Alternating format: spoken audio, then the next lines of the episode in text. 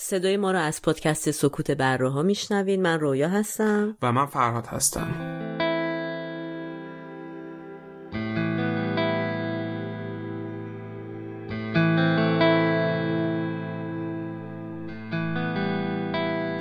تاریخ پخش این اپیزود 25 اسفند 1399 که برابر میشه با 15 مارچ 2021 میلادی.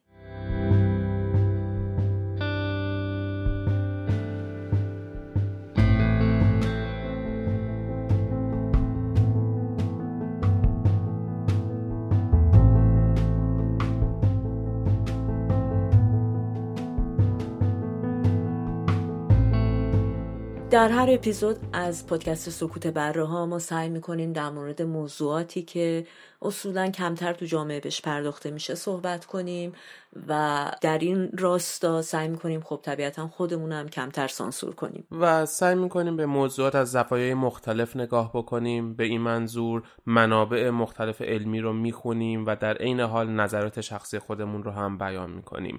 و لیست منابع علمی که ازشون استفاده کردیم رو توی توضیحات این پادکست هر جا که دارین گوش میدین قرار میدیم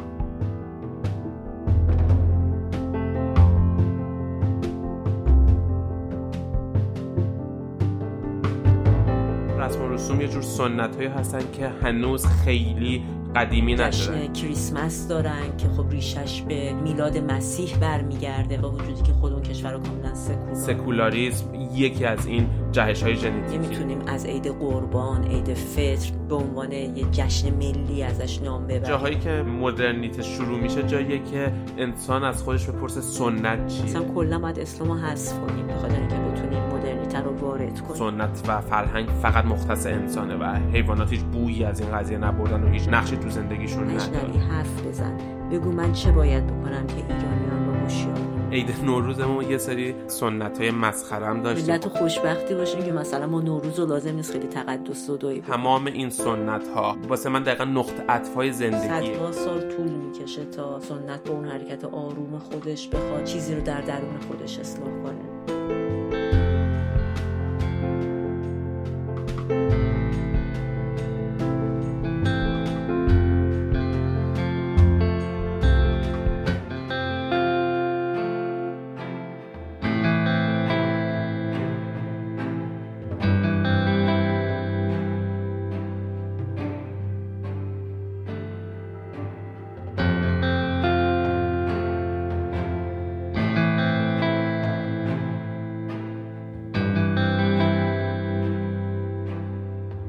عنوان اپیزود 27 پادکست سکوت بر راه هست سنت مدرن شده. و تو این اپیزود می‌خوایم در مورد سنت تعریف اون و تفاوت اون با فرهنگ و رسوم مختلف صحبت بکنیم و بعد ببینیم که سنت ها چه کارکردی در جوامع دارن و از اونور می‌پردازیم به جوامع مدرن و تقابلی که مدرنیته با سنت داره. و اینکه ایران کجای این بازی قرار داره؟ یک کشور سنتی یک کشور مدرن و سنت و مدرنیته چه نقشی توی تاریخ ایران توی 100 سال گذشته داشته؟ و کلا سوال این اپیزود این شکلی برمون به وجود اومد که واقعا آیا برای مدرن شدن برای اینکه یه جامعه مدرن داشته باشیم لازمه که همه سنت ها رو بندازیم بیرون و بریم و همه چی رو از اول بسازیم همه چی رو از اول به وجود بیاریم.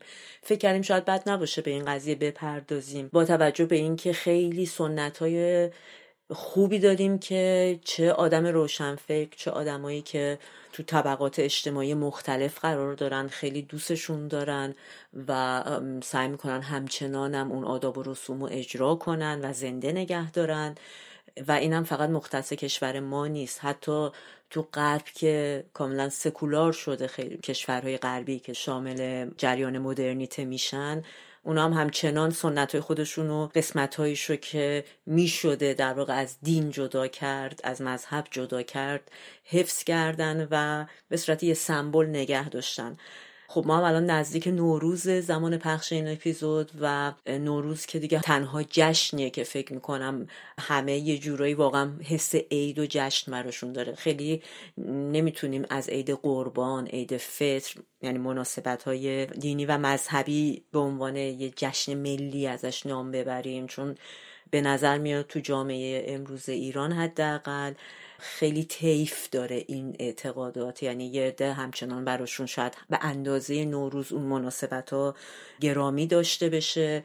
و برای یه عده دیگه هم اصلا اهمیتی نداشته باشه و یه دم خیلی اون وسط ها باشن. آره یعنی میشه گفت عید نوروز که از اون اتفاقاییه که بین اکثریت جامعه توافقی روش وجود داره. یعنی چه لایک باشی چه مذهبی باشی چه مسلمون باشی چه حالا مسیحی باشی هر اعتقادی داشته باشی ولی همه یه جوری دور این جمع شدن و یه جوری جشنش می‌گیرن. و حتی از نظر رسمی یعنی رادیو تلویزیون و دولت و سیستم هم حالا شاید تلاش هایی شدش سالها قبل که یه ذره به حاشیه بروننش ولی اونام دیگه تو چند ده سال اخیر به رسمیت شناختنش و یه توافق کلی و حل و به وجود اومده که جشن ملی و رسمیه آره. و شاید اصلی ترین دلیلش هم قدمتش باشه. حالا یکم جلوتر که بریم در مورد این موضوع بیشتر صحبت می‌کنیم که تاریخی که یه سنتی تمرین میشه در یک جامعه باعث زنده بودن و ادامه خود اون سنت میشه.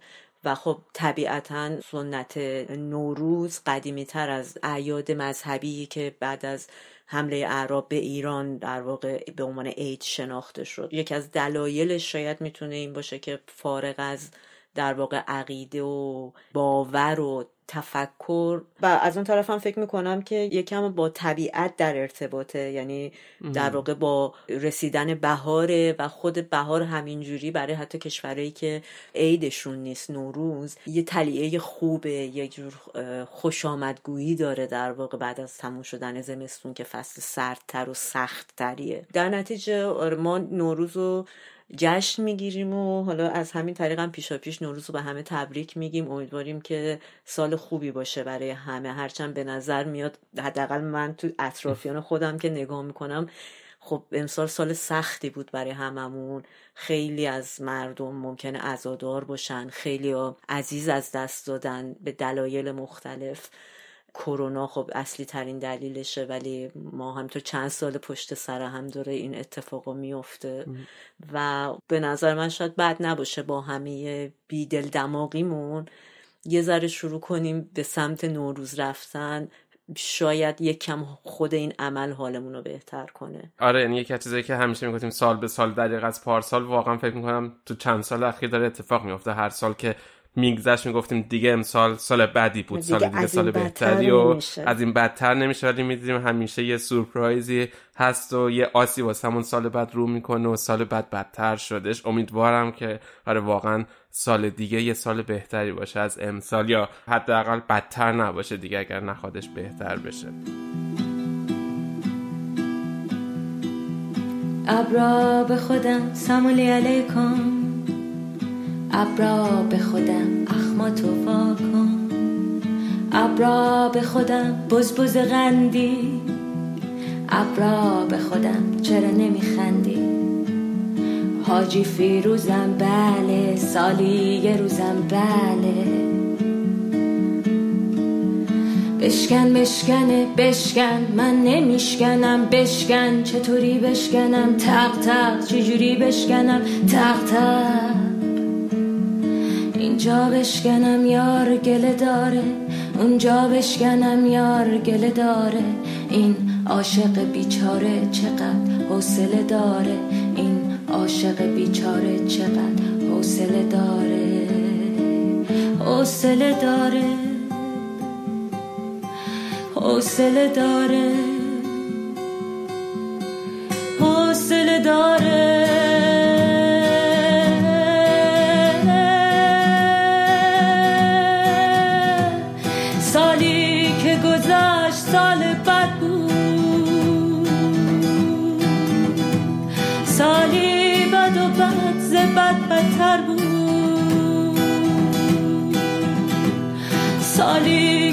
سالی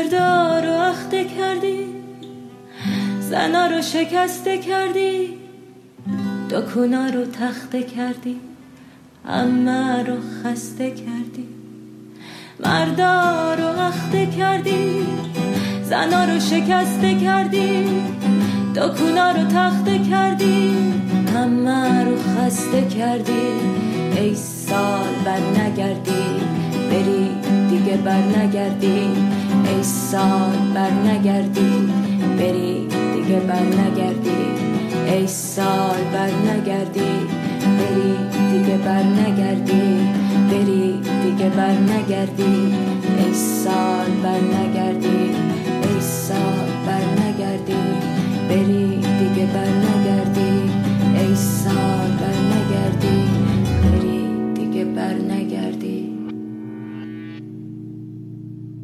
نام قطعی که شنیدیم سال بعد با صدای خاطر حکیمی بود. آره اصلا حالا بیام ببینیم اصلا تعریف سنت چیه.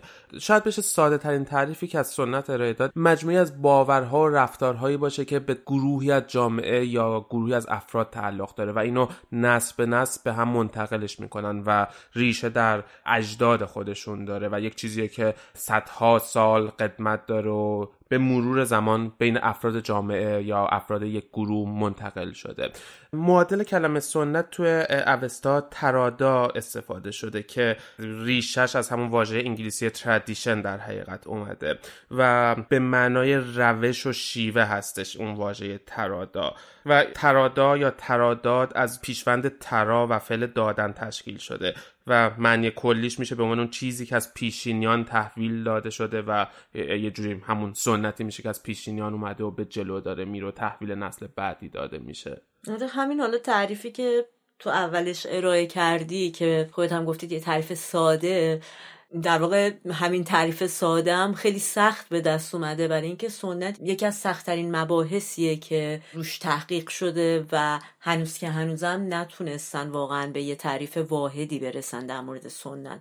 به همونطوری که تو گفتی در انگلیسی و در اوستا این وجود داشته این کلمه. تو عربی هم که خب همین کلمه سنته که خود سن در لغت عربی به معنی سیقل دادن و یا راه بردن چیزیه و اگه ستای این کلمات رو رو هم بذارین معنی لفظیشو میشه شاید کلمه انتقال رو به عنوان یک واژه‌ای هم مفهوم با سنت استفاده کرد. و یه مسئله دیگه ای که تعریف سنت رو خیلی پیچیده تر می‌کنه اینه که تو انواع اقسام بسترهای یا های مختلف بسترهای مختلف مثل حقوق مثل فقه مثل هنر مثل ادبیات و شاخه های مختلف اینا گرایش های مختلف اینا مثل علوم سیاسی. تو تمامشون وجود داره. تو هر کدومشون هم با وجودی که تعریف ها شباهت هایی به هم دارن. شما می‌تونید یک مفهوم کلی رو استنباط کنید از تعریف هایی که وجود داره ولی در این حال تفاوت های اساسی هم با هم دارن. به عنوان نمونه مثلا اگه بخوایم چند تاشو مثال بزنیم در علوم اجتماعی کلا سنت رو به یه سری نمونه هایی از اخلاق در جامعه که ریشه در فرهنگ اون جامعه داره اطلاق می‌کنن که نهادینه شده و یه ثباتی پیدا کرده تو اون جامعه اون اخلاقیات. در علوم مثلا اسلامی فقه اسلامی بخوای نگاه کنی که اصلا سنت یه قضیه خیلی چارچوبدار و جدیه. به این معنی که اصلا یکی از چهار اصلیه که بهش رجوع میشه. مثلا تو خیلی از احکام فقهی مراجعه به سنت در واقع حجت رو تمام می‌کنه برگوینده بسیاری از احادیث معتبری که حداقل ما در اسلام داریم فقط با سنت سنجیده میشه اعتبارش و گفته میشه که این حالا طبق کلمات و الفاظ مخصوص خودشون تو اون حوزه آیا این مثلا معتبر این حدیث نیست و در حقوق دوباره یه بحث دیگه ای داره سنت که بیشتر توی مفاهیم حقوقی و نظام حقوقی سنت رو معنی می‌کنن به عرف. یعنی میشه گفت کلمه معادل سنت در حقوق عرفه. و خود این عرف می‌دونیم هممون عرف چیه ولی در این حال نمی‌دونیم. چون که بخوایم مثال بزنیم خیلی وقتا خود عرف رو که در نظر می‌گیری می‌بینی باز خود عرف برمیگرده به مذهب یه جاهایی. برمیگرده به رسم رسم و رسوم که باز خود رسم و رسوم در ارتباط با سنته. به همین خاطر به یه تعریف واحد رسیدن از سنت خیلی کار سختیه و میشه گفت شاید تا حالا که ناممکن بوده. اما چیزی که میشه به عنوان مشخصات سنت اسم برد یکی قدمت و بازه زمانی هست که وجود داره و یکی میزان سلبیت سنته یعنی عدم انعطاف پذیری. نه به صورت مطلق ولی در واقع ما وقتی در مورد سنت صحبت می‌کنیم خیلی نمی‌تونیم از تغییر سنت به راحتی استفاده کنیم.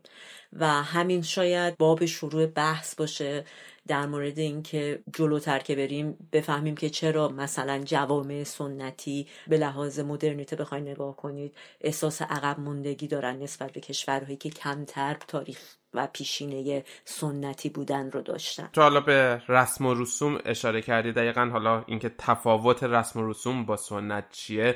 میشه گفت رسم و رسوم یه جور سنت هایی هستن که هنوز خیلی قدیمی نشده یعنی رسم و رسوم به وجود میان. اگر بتونن خیلی عمر بکنه و نسل به نسل ادامه پیدا بکنه این رسم ها می‌تونن در طول زمان تبدیل به سنت بشن. و دقیقا این مسئله که تو در مورد رسم میگی تو تعریف سنت هم یکی از برجسته ترین ویژگیاشه که مسئله انتقاله در واقع یعنی سنت از یه نسلی به نسل دیگه منتقل میشه. سنتی که در آغاز پیدایشش یه رسمی بوده. و به صورت در واقع عادت تکرار شده و به یه نسل دیگه رسیده. به اضافه این که تو مسئله سنت مسئله جمعگرایی خیلی مفهوم داره. یعنی در واقع همونطوری که تو اون تعریفی که تو کردی در اول بس یه رفتاری که یه گروهی یه جامعه یه اکثریتی قبولش دارن و بهش عمل می‌کنن. و به همین دلایلی که گفتیم با عرف در ارتباطه و مذهب بعضی از سنت ها میشه گفت در بسیاری از موارد یک جنبه الوهیت و تقدس باهاش وارد میشه وقتی در موردش صحبت میشه. خیلی از فلاسفه از جمله مثلا سید حسین نصر در ایران تعریفی که از سنت ارائه میده رو برداشت خودش از سنت رو خیلی مستقیم ارتباطش میده با مسئله امر الهی و امر قدسی. ولی اگه همینطوری که به سنت نگاه کنیم کلمه خیلی شبه برانگیزیه دیگه. مثلا ما خیلی وقتا می‌تونیم به جای سنت فکر کنیم که این سنت نیست فرهنگه یا اصلا فرهنگه یا سنت. فکر کنم تعریف اینا خیلی مهمه. دقیقا خیلی مهم. و خیلی هم با هم همپوشانی دارن یعنی خیلی جاها میشه یه ذره جابجایی هم استفادهشون کرد. حالا بعضی وقتا شاید درست باشه بعضی وقتا غلط ولی دقیقا فرهنگ هم که بهش اشاره کردی یکی از چیزایی که خیلی وقتا با سنت تفاوتش واسه ما مشخص نیستش. فرهنگ میشه مجموعه از سنت ها مجموعه از رسوم مجموعه از باورها اعتقادات و تمام این چیزایی که یک جامعه رو شکل میده توی اشل بزرگتر یا یک تصویر بزرگتری از جامعه است. میشه اینطوری فرهنگ رو تعریف کرد. شاید مثلا اگر بخوایم با همین عید نوروز خودمون مقایسه بکنیم عید نوروز یک چیز فرهنگیه که ما داریم و مثلا هفت داریم و لحظه تحویل سال رو جشن می‌گیریم. اما حالا سنت های این می‌تونه خانواده به خانواده فرق بکنه یا گروه به گروه یا شهر به شهر فرق بکنه. مثلا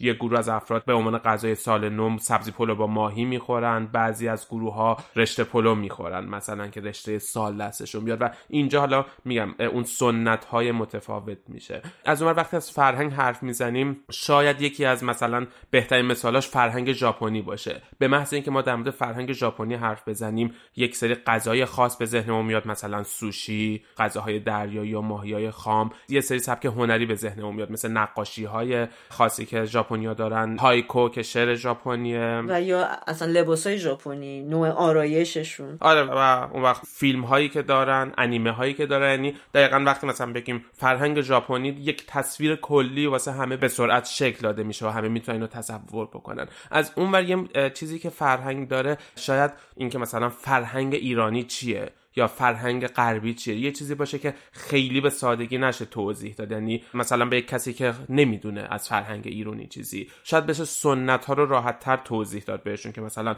این سنت ها رو ما داریم. اما فرهنگ همونطور که یک تصویر کلیه چیزی هم نیستش که بشه خیلی به راحتی با زبان به بقیه منتقلش کرد. یعنی باید توش زیست کرد. باید اینو به مرور زمان به دست آورد. آره لمسش کرد تا بشه درکش کرد. دقیقا این تعریفی که تو با مثال بیان کردی میشه ازش نتیجه گرفت که سنت در واقع خیلی شکل میده. یکی از عناصر اصلی شکل دهی فرهنگ توی جامعه. و با همین مدل تعریفی که تو کردی آنتونی گیدنس یکی از جامعه شناسای معروف میشه گفت توی این زمینه جز سردمدارانه.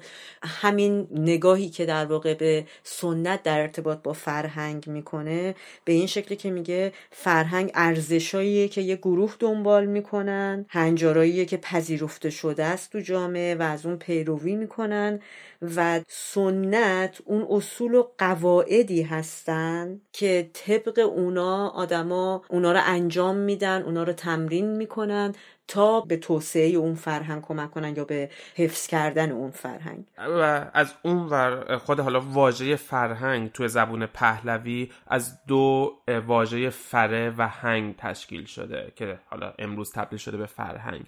و فره به معنای پیش و فرا هستش و هنگم به معنی کشیدن و راندن به کار میره. و اون وقت فرهنگ میشه به معنی پیش کشیدن فرا کشیدن یا به جلو کشیدن و واسه همینه که مثلا تو زبون فارسی فرهنگ رو چیزی می‌دونیم که سبب پیشرفت و به جلو رفتن جامعه میشه. از اونور تو متون قدیمی کاربرد متفاوتی داشته فرهنگ. مثلا تو شاهنامه فردوسی آثار سعدی بهش اشاره شده. اما اونجا به نوعی متفاوت به کار میبرده و علاوه بر همین دانش اجتماعی شامل هنرهای مختلفی مثل نقاشی موسیقی و سوارکاری و اینام می‌شده و اون موقع آدم بدون فرهنگ آدمی بودش که نمیتونستش نقش مثبتی تو زندگیش داشته باشه.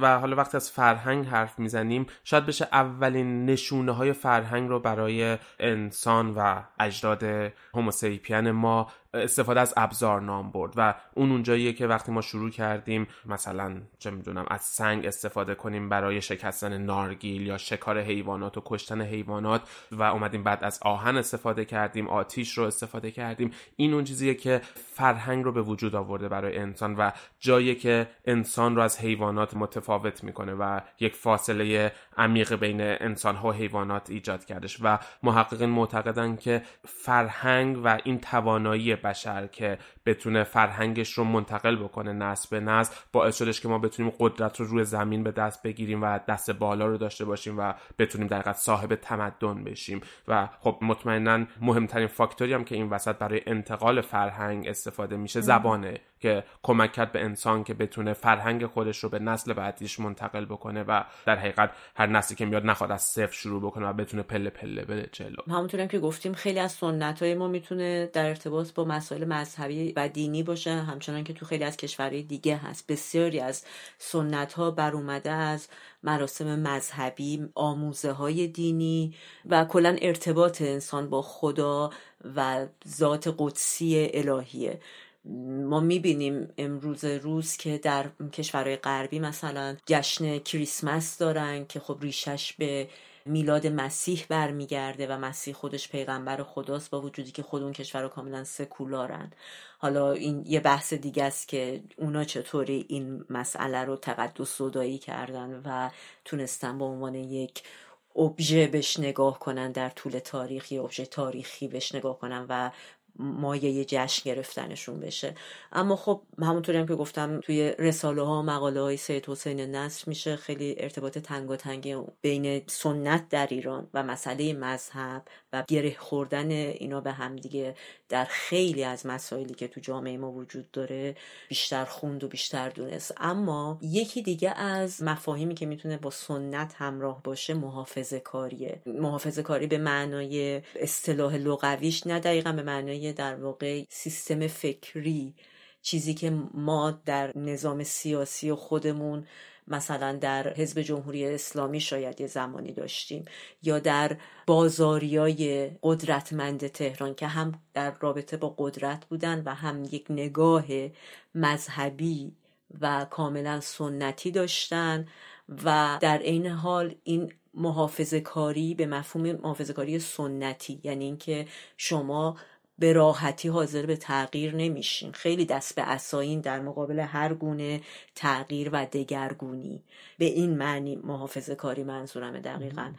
و خیلی انطاف پذیری ندارین خیلی آروم آروم اگر قرار تغییر اتفاق بیفته برای شفته میشید. مثلا اگر بخوام مثال از اینا بگم حتما تو طول تاریخ مثلا توی مراسم تعذیه هیئت هایی که برگزار می شده از زمان قاجار و صفویه در ایران اینا مثلا بسیار حساس بودن به اینکه اگر مثلا تمثال حضرت علی یا امام حسین یه جور دیگه ای نقاشی می شده یا تغییری در اجزاء اون تعذیه اتفاق می افتاده این از همون نگاه محافظ کارانه سنت میاد که خیلی سخته در مقابل تغییر و یکی از دلایل اصلیش هم حداقل در کشور ما اینه که اون مسئله سنتی رو گره می‌زنه با اعتقادات و مذهب و خدا و چون دین خدا قابل تغییر نیست در نتیجه پیامدهای اون دینم نباید تغییر کنه. پس به این معنی محافظه کاری یکی از المانهای سنته. یه مسئله دیگه که در ارتباط با سنت وجود داره رابطه بین سنت و مشروعیت و توانایی سنت برای مشروعیت بخشیدن به یک عملی. در لول بالا اگه نگاه کنیم در سطح بالا در زمینه قدرت و حکومت که ما مثال خیلی زیادی باز تو تاریخ خودمون داریم که بازم خیلیش خوب ریشه مذهبی داره. شما جنبش تنباکو رو می‌تونید مثال بزنید. فتوایی که آیت الله شیرازی داد. خیلی فراوون تو زمین های کوچیک و بزرگ میشه مثال آورد.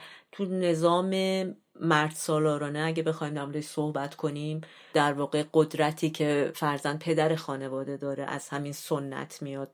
و مشروعیت بخشیدن به این قضیه یعنی کاملا پذیرفته شده و مشروعه که مثلا پدر خونه بگه که او حق نداری مثلا فلان موقع شب به بعد بیای و حرف باید عمل بشه بش و پیروی بشه ازش یا تصمیمی که پدر خانواده در مسائل اقتصادی ممکنه بگیره. تمام اینا شاخصه هایی هستن که در ارتباط با مشروعیت بخشیدن به یک عملی از طریق سنت اجرا میشن آره و حالا به مرد سالاری و پدر سالاری که اشاره کردی وقتی من در مورد سنت داشتم این مدت میخوندم خیلی همش سریال پدر سالار میومد تو ذهنم دقیقا و آره. یکی از جاهایی بودش که این تقابل سنت و مدرنیته رو خیلی خوب نشون داده بود یعنی دقیقا اون جامعه سنتی که پدر سالاری هم توش حاکم بود و حرف حرف پدر خانواده بود و بعد عروس مدرن خانواده که اومد و تیشه زد به ریشه تمام سنن و تمام رسوم اون خانواده و دقیقا مدرنیتر رو وارد اون خانواده کرده و خیلی همین اشاره تو ذهنان تصویرای اون سریال این روزا آره داشتش تکرار میشه پدر مسلحت اندیشی بود. یعنی در این حال که خیلی مستبد بود دیکتاتور مسلح بود در عین حال. یعنی آره ولی خب به هر حال دیکتاتور مسلح به درد نمی‌خوره. و یه مبحثی که میشه گفت مبحث آخری هست که در ارتباط با سنت مطرح میشه مسئله اقلانیت و این مسئله اقلانیت خیلی مناقشه برانگیزه دیگه به خاطر اینکه وقتی تحقیق میشه روی آداب و رسوم سنت های مختلف یک کشور یه جامعه اقلیم خیلی طبیعیه که می‌فهمیم که خود اون سنت ها هم با وجود اینکه ریشه ممکنه در خرافه یا هر چیز غیر تجربی داشته باشن ولی یه نظام و نظام استدلالی و اقلانی پشت چیده شدن اینا هست پشت ساخته شدن framework و ساختمون اینا وجود داره. و خب این مسئله توی مقالات غربی هم مطرح شده. مثلا یکی از شاخصترین حرفایی که زده میشه و خیلی ها در واقع کمک می‌گیرن از این مسئله چیزیه که فیلسوف هم عصر خودمون هم هست. مک‌اینتایر مطرح می‌کنه اینو و میگه که بله هر سنت خودش در دل خودش یه شیوه منحصر به فردی داره در اقلانیت که نمیشه اتفاقا با همدیگه مقایسهشون هم کرد. بسیاری از این موضوع وام می‌گیرن و میگن آره خب ما هم میگیم دیگه ما هم میگیم سنت با عقل جور در میاد کنار همه. در صورتی که دائیه مدرنیته و کسایی که طرفدار مدرنیسم هستن روی این مسئله است که انسانو با درون خودش و با عقل خودش پیوند میدن. به جای اینکه به یک ذات برتری وصلش کنن یا به نیروهای دیگه نمی‌دونم چیزی خارج از وجود خود انسان. و اونا میگن که به این معنی ما سنت رو نمیپذیریم چون سنت ارتباط پیدا می‌کنه با مسائلی خارج از عقل طبیعی و مشاهداتی و تجربی انسان. پس میشه در واقع اینطوری نتیجه گیری کرد که رابطه سنت با عقل خیلی دو شاخه است. ادعی با ادعای مدرنگرا این حرف رو می‌زنن که ما ولی سنت رو رد نمی کنیم و خب بازم بریم جلوتر وارد این مناقشه هم میشیم. اما در کل میشه شاید چند تا شاخصه مهم از سنت مطرح کرد که نتیجه دیدگاه های ماکس وبر رو خود این آنتونی گیدنسه. اولیش اینه که از یه نسلی به نسل دیگه سنت انتقال پیدا می‌کنه. و بعد اینکه همونطور که تو هم اشاره کردی درگیر رسوم میشه. یعنی اینکه در واقع سنت از رسوم خودش رو می‌گیره و باز تولید می‌کنه. مسئله جمعی سنت. نمیشه یه سنت یه نفره داشت. در واقع کلمه سنت رو براش نمیشه استفاده کرد. و می‌تونه سنت در واقع برای مردم مثل یه کشیشی باشه مثل یه روحانی باشه.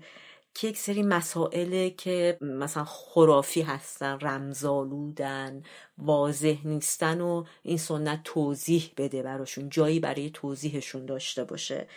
و مسئله پنجم هم این که با هویت آدما درگیر میشه سنت. و کلا با توجه به همه آرایی که مطرح شده بشه این پنج شاخصه معین و از طریف سنت کشید بیرون و استخراج کرد. آره حالا هرچی ما داریم در مورد سنت حرف می‌زنیم پیشفرز اولیمون در مورد انسان هاست و داریم در مورد انسان ها حرف می‌زنیم. اما حالا ببینیم تو حیوانات چه اتفاقی میفته آیا حیوانات هم سنت ها و حالا در پرانتز فرهنگ رو دارن؟ شاید تو این بحث ما بعضی وقتا سنت و فرهنگ رو نظیر به نظیر هم استفاده بکنیم و یه کاسهشون بکنیم در حدی. و حالا ببینیم تو دنیای حیوانات چه اتفاقی میفته تا همین دوران اخیر تا چند صد سال اخیر دانشمندان فکر می‌کردن که سنت و فرهنگ فقط مختص انسانه و حیوانات هیچ بویی از این قضیه نبردن و هیچ نقشی تو زندگیشون نداره. اما خب تحقیقات جدید نشون میده که نه این قضیه در حیوانات هم وجود داره و دقیقا نسل به نسل منتقل میشه و گروه به گروه منتقل میشه. مثلا توی تحقیقی که توی آفریقای جنوبی توی گروهی از میمون ها انجام دادن اومدن برای دو گروه مختلف میمون توی ظرفهایی ذرت قرار دادن و برای یک گروه از میمون ها ظرف ها رو رنگ آبی کردن و برای گروه دیگه ای رنگ صورتی. و اون وقت توی هر کدوم از این گروه ها یکی از این رنگ ها رو مزه تلخ بهش زدن. یعنی برای یکی از گروه میمون ها ذرت های آبی تلخ بود و برای گروه دیگه میمون ها ذرت های صورتی. و این روند رو هر روز براشون تکرار می‌کردن و توی یک بازه سه ماهه این میمون ها قشنگ یاد گرفتن که کدوم رنگ تلخه و دیگه سراغ اون رنگ نرفتن و ذرت های اون یکی رنگ رو که مناسب تغذیهشون بودش خوردن. بعد از مدتی توی این دو گروه میمون بچه های جدیدی متولد شدن و 27 میمون جدید متولد شدن و اون وقت بعد از این مدت دیگه دانشمندان اون مزه تلخ و از روی این ذرت ها حذف کردن. اما دیدن که همچنان میمون های هر کدوم از اون دو گروه فقط به اون رنگی که قبلا براشون شیرین بوده چسبیدن و دیگه اون رنگ دیگر رو که قبلا تلخ بوده و امروز تلخ نبوده استفاده نکردن. و اون وقت بچه هایی هم که بعد از این قضیه به دنیا اومدن به طور اتوماتیک سراغ اون رنگ نرفتن و همشون همون رنگی رو خوردن که پدر و مادرشون در حقیقت میخوردن. و به صورت تقلیدی یک جوری این سنت توشون منتقل شده نسل به نسل حالا به نوعی اینجا یک نسل منتقل شد.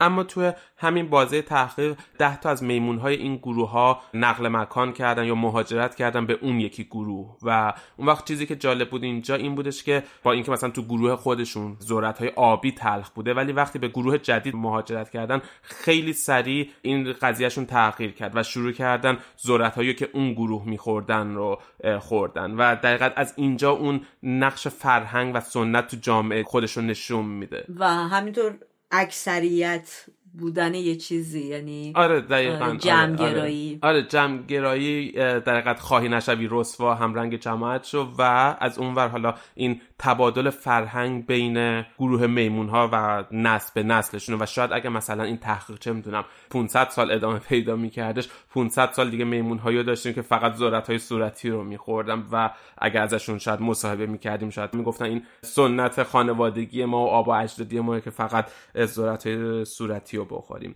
توی یه تحقیق دیگه اومدن توی روش ماهیگیری نهنگ ها یک قضیه رو بررسی کردن. نهنگ ها برای اینکه ماهی ها رو بخورن یک روشی دارن که بهش میگن به نوعی روش حبابی به این صورته که وقتی نزدیک یک گروه ماهی ها میشن حباب هایی رو تولید می‌کنن. این باعث میشه که ماهی ها گیج بشن و اون نظم خودشون از دست بدن و به یک اختشاشی توشون به وجود بیاد و بعد نهنگ حمله می‌کنه به سمتشون دهنشو باز می‌کنه و گروه ماهی ها رو می‌خوره. اما تو سال 1980 یک نهنگ خاص یک روش جدیدی رو برای ماهیگی برای شکار ماهی ها استفاده کرد. به این صورت بود که اول دمش رو تو آب تکون می‌داد جریان آب ایجاد می‌کرد تا ماهی ها رو به نوعی بکشونه سمت خودش و بعد حباب ایجاد می‌کرد و بعد کل این مراسم رو انجام می‌داد. و اون وقت توی یک بازی 27 ساله دانشمندان اومدن نهنگ رو توی مناطق مختلف اقیانوس بررسی کردن و دیدن که این روش جدیدی که یک نهنگ از خودش اختراع کردش در این بازی 27 ساله نسل به نسل منتقل شده و حدود 37 درصد جمعیت نهنگ ها روی آوردن به این روش جدید برای ماهیگیری و 87 درصد از این نهنگ هایی که این روش رو استفاده می‌کردن نهنگ هایی بودن که قبلا توی گروه نهنگ های دیگه معاشرت داشتن و به نوعی این روش رو سینه به سینه به همدیگه منتقل کردن و گسترشش دادن به صورت یک سنت جدید توی جامعه خودشون. یا از اون گفتیم مثلا انسان فرهنگ رو با استفاده از ابزار به دست آورد و بعد حالا این چیزی که توی حیوانات هم به نوعی دیده میشه مثلا میمون ها از ابزار استفاده می‌کنن برای شکستن نارگیل. مثلا سنگ استفاده می‌کنن که بتونن نارگیل رو بشکنن اما در نقطه مقابله مثلا دیدن که گروهی از میمون ها که در قسمت غربی رودخانه زندگی می‌کنن از ابزار استفاده می‌کنن برای شکستن نارگیل ها اما گروه میمون هایی که در قسمت شرقی رودخونه زندگی می‌کنن هیچ ابزاری رو برای شکستن نارگیل استفاده نمی‌کنن. در حالی که اونها هم دسترسی به نارگیل دارن دسترسی به اون ابزاری که میمون های غربی استفاده می‌کنن دارن. اما شاید به دلیل اینکه این تبادل فرهنگی بینشون اتفاق نیفتاده این سنت و فرهنگ تو قسمت غربی رودخونه مونده و حالا اینجا مدرنیته اگر بخوایم اسمش رو ببریم منتقل نشده به اون یکی گروه از میمون ها و اشاره کردیم انسان از زبان استفاده می‌کنه برای انتقال فرهنگ خودش و بعد از اون از آموزش.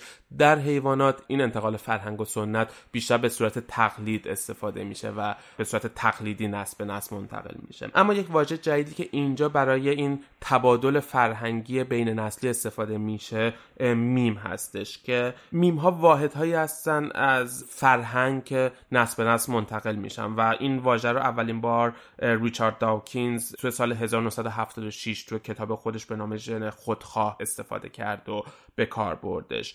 و میشه به نوعی این میم ها رو با ژن شبیه سازیش کردش. و دقیقا مدل رفتاریشون توی جامعه و توی نسل های مختلف مثل ژنه یعنی همونطور که ژن ها نسل به نسل منتقل میشن و بعد بر اساس انتخاب طبیعی بعضی ژن ها حذف میشن ژن های قدرتمند منتقل میشن به نسل بعد. میم ها یا همین واحد های فرهنگی هم به همین صورت عمل می‌کنن. نسل به نسل منتقل میشن. بعضی از این میم ها در طول زمان از بین میرن. اگر قدرت نداشته باشن به روش انتخاب طبیعی و اون وقت اون میم هایی که قدرتمندن به نسل بعد منتقل میشن. طبق یک نظریه مثلا ادیان نمونه از این میم های پرقدرت هستن که تونستن نسل به نسل توی روند انتخاب طبیعی به حیات خودشون ادامه بدن و با تغییرات بسیار کمی به نسل بعد منتقل بشن. ولی بعضی وقتا دقیقا مثل ژن ها که یک جهش ژنتیکی داریم که یک و یک تغییر خیلی بزرگ توی ژن ها ایجاد میشه. توی این میم ها هم یک تغییر خیلی بزرگ ایجاد میشه و مثلا طبق یک نظریه سکولاریسم یکی از این جهش های ژنتیکیه که توی برخی از فرقه های مسیحی به عنوان یک میم موفق اتفاق افتاده و یک جهش ژنتیکی داشته. ولی خب از اون برخلاف ژن ها که در لحظه لقاح منتقل میشن و فقط در پیدایش حالا هر انسان یک بار اتفاق میفته این انتقال ژن ها اما میم ها نه به صورت پیوسته و در طول زمان منتقل میشن و برای همین سرعت انتقالشون خیلی سریعتره. یعنی مثلا در انسان وقتی یک انسانی به دنیا میاد ژن ها فقط یک بار منتقل میشه و اون وقت یک نسل باید طول بکشه تا ژن بعدی منتقل بشه. اما این میم ها می‌تونن در طول زمان در طول حیات یک نسل دچار تغییرات بشن و میم های جدیدی منتقل بشه میم های جدیدی به وجود بیادش و برای همین سرعت انتقال اینها نسبت به ژن ها خیلی سریع تره حالا برای گذر از سنت که اتفاقی بود که افتاد در تاریخ بشریت و خیلی معتقدن که یک جبر تاریخی بود محکوم بود انسان به گذر از این مرحله در واقع مفهومی به اسم مدرن و مدرنیته به وجود اومد. که در بسیاری از موارد خودش رو مقابل سنت قرار میده. به این معنی که در واقع جایی که سنت هست مدرنیته نمی‌تونه باشه و جایی که مدرنیته هست سنت نمی‌تونه قرار بگیره. اگه برگردیم باز دوباره به خود کلمه مدرن و اینکه ما خودمون چه موقعهایی اصلا از کلمه مدرن استفاده می‌کنیم. مثلا ما میگیم فرهنگ طرف خیلی مدرنه. یا نمی‌دونم این جامعه جامعه مدرنیه. اگه بخوایم بگیم که منظورمون از بیان این قضیه چیه می‌تونیم بگیم که به یه جامعه میگن جامعه مدرن جامعه با فرهنگ مدرن که به یه درک جدیدی از انسان و درون انسان به مفهوم افکار و پیچیدگی های روحی انسان و همینطور ارتباط این افکار و این ذهنیت با جهان پیرامون خودش رسیده باشه. اصولا یه جور خودمختاری و خوداندیشی در مسئله جامعه مدرن مطرح میشه که البته در یک فرایند خیلی طولانی شکل گرفته. یه مفهوم یا یه کانسپتی نیستش که از سائه به وجود اومده باشه.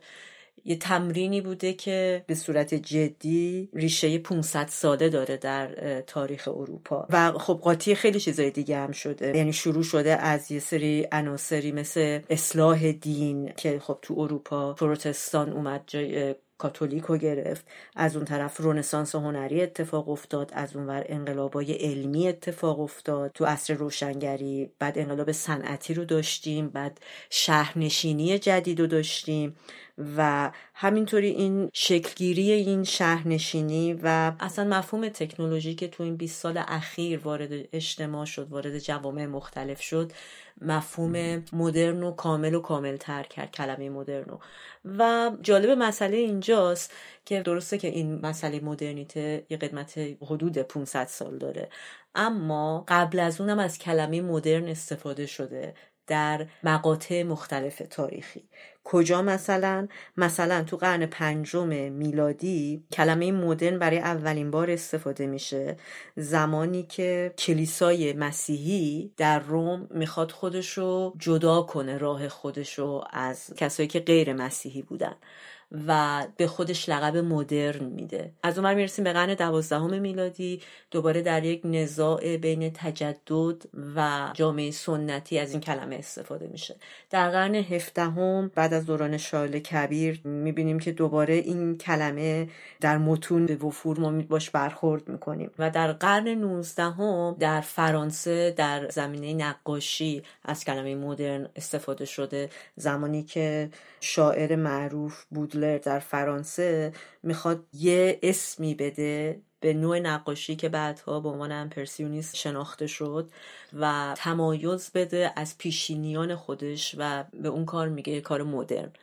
اگه به موارد استفاده هر کدوم از اینا در مقطع زمانی که کلمه مدرن استفاده شده دقت کنیم می‌بینیم که آدما تو اون مقطع انگار می‌خواستن یه فرقی قائل شن بین گذشته خودشون یا سنتی که موجود بوده و چیزی که از این به بعد قراره باشه. و اونجا همیشه از کلمه مدرن استفاده شده.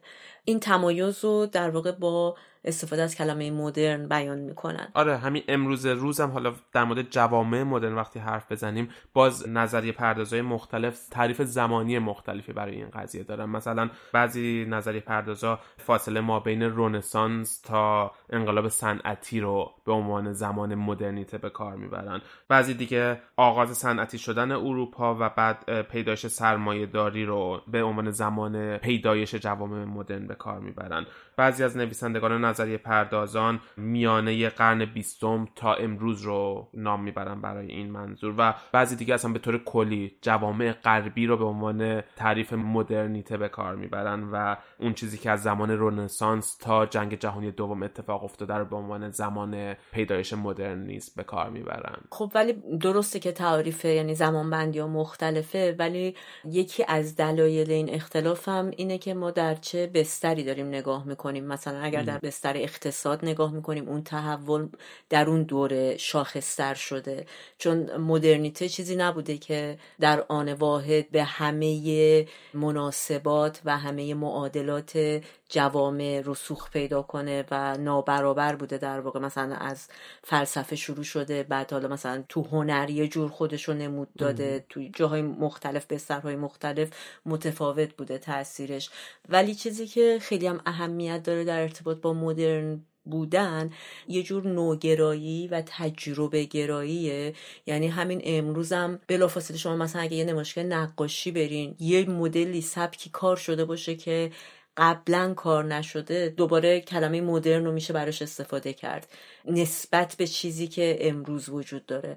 حالا بعد از اون کلمه پست مدرن اومد که اون حالا بحث خودش رو داره که چجوری تعریف میشه در ارتباط با مدرن و الانم بیشتر در مرکزیت قرار داده این بحث پست مدرنیسم حتی تو علمم این مبحث به این شکل وارد شد که در واقع شما در علم experiment کلمه experiment دارین و کلا فرایند experimentation دارین یعنی فرایندی که یه چیزی رو تجربه آزمایش می‌کنین تموم میشه میره و experience دارین که در مورد experience مثلا تعریفی که می‌تونه وجود داشته باشه یه چیز ongoing ه یه چیزی که در جریانه. یعنی مقطعی تموم نمیشه و بره و تو شاخه‌های علمی و در تحقیقات مختلفی که انجام میشه یک تمایزی بین کاربرد این دو کلمه می‌ذارن. ولی در کل به نظر میاد از مدرنیته میشه این استنباط کرد که یه سیستمیه یا یک جور نگاهیه که ظاهرا خودش حرکت می‌کنه خودش خودش رو اصلاح می‌کنه و این اصلاح با توجه به موضوعای دنیایی اتفاق میفته نه فرا دنیایی و فرا زمینی. توش شما چیزی از مباحث الهی پیدا نمی کنین و شاخصه های خیلی معین مدرنیته رو میشه رو همین سه تا مسئله تجربی بودن غیر الهی بودن و زمینی بودن بنا ساخت اون ساختمان مدرنیته رو. و یکی از جاهایی که می‌تونیم بگیم مدرنیته شروع میشه جایی که انسان از خودش بپرسه سنت چیه. یعنی این جایی که هیچ انسان سنتی نمی‌پرسه مثلا سنت چیه؟ یعنی وقتی تو توش باشی و وقتی که از سنت گذر بکنی و اولین جایی که بپرسی تعریف سنت چیه اونجایی که داری تو یواش یواش مدرن میشی از سنت در میای و گذر می‌کنی به سمت مدرن شدن که خب این قضیه هم خودش یک پروسه است دیگه یک لحظه نیست که بگیم از سنت در اومدیم و رفتیم مدرن شدیم. یعنی یا جوامع سنتی یا مدرنن یا بین این دو در حال گذر از سنت به سمت مدرن شدن هستن. نقطه گرانیگاه شروع اون حرکته. ولی تو این بحث مدرنیته و کلا مفهوم مدرن کلماتی هستن که خیلی به درد بخورن ولی خیلی معادل هم استفاده میشن. بهتر یکم اینا رو مرزوش از هم مشخص کنیم. در وهله اول خود مدرنیته. خود مدرنیته به مفهوم خاص کلمه دوره تاریخی بوده در اروپا. که همونطور که دو گفتی این دوره رو حالا تقسیم بندی های متفاوتی در موردش وجود داره. ولی دوره ای بود که همین افکار روشنگری اصر روشنگری رواج پیدا کرد. ذهنیات و نظرات مربوط به مباحثی که مطرح شد. و خب مرکزیتش هم خود فرانسه و انقلاب کبیر فرانسه بود.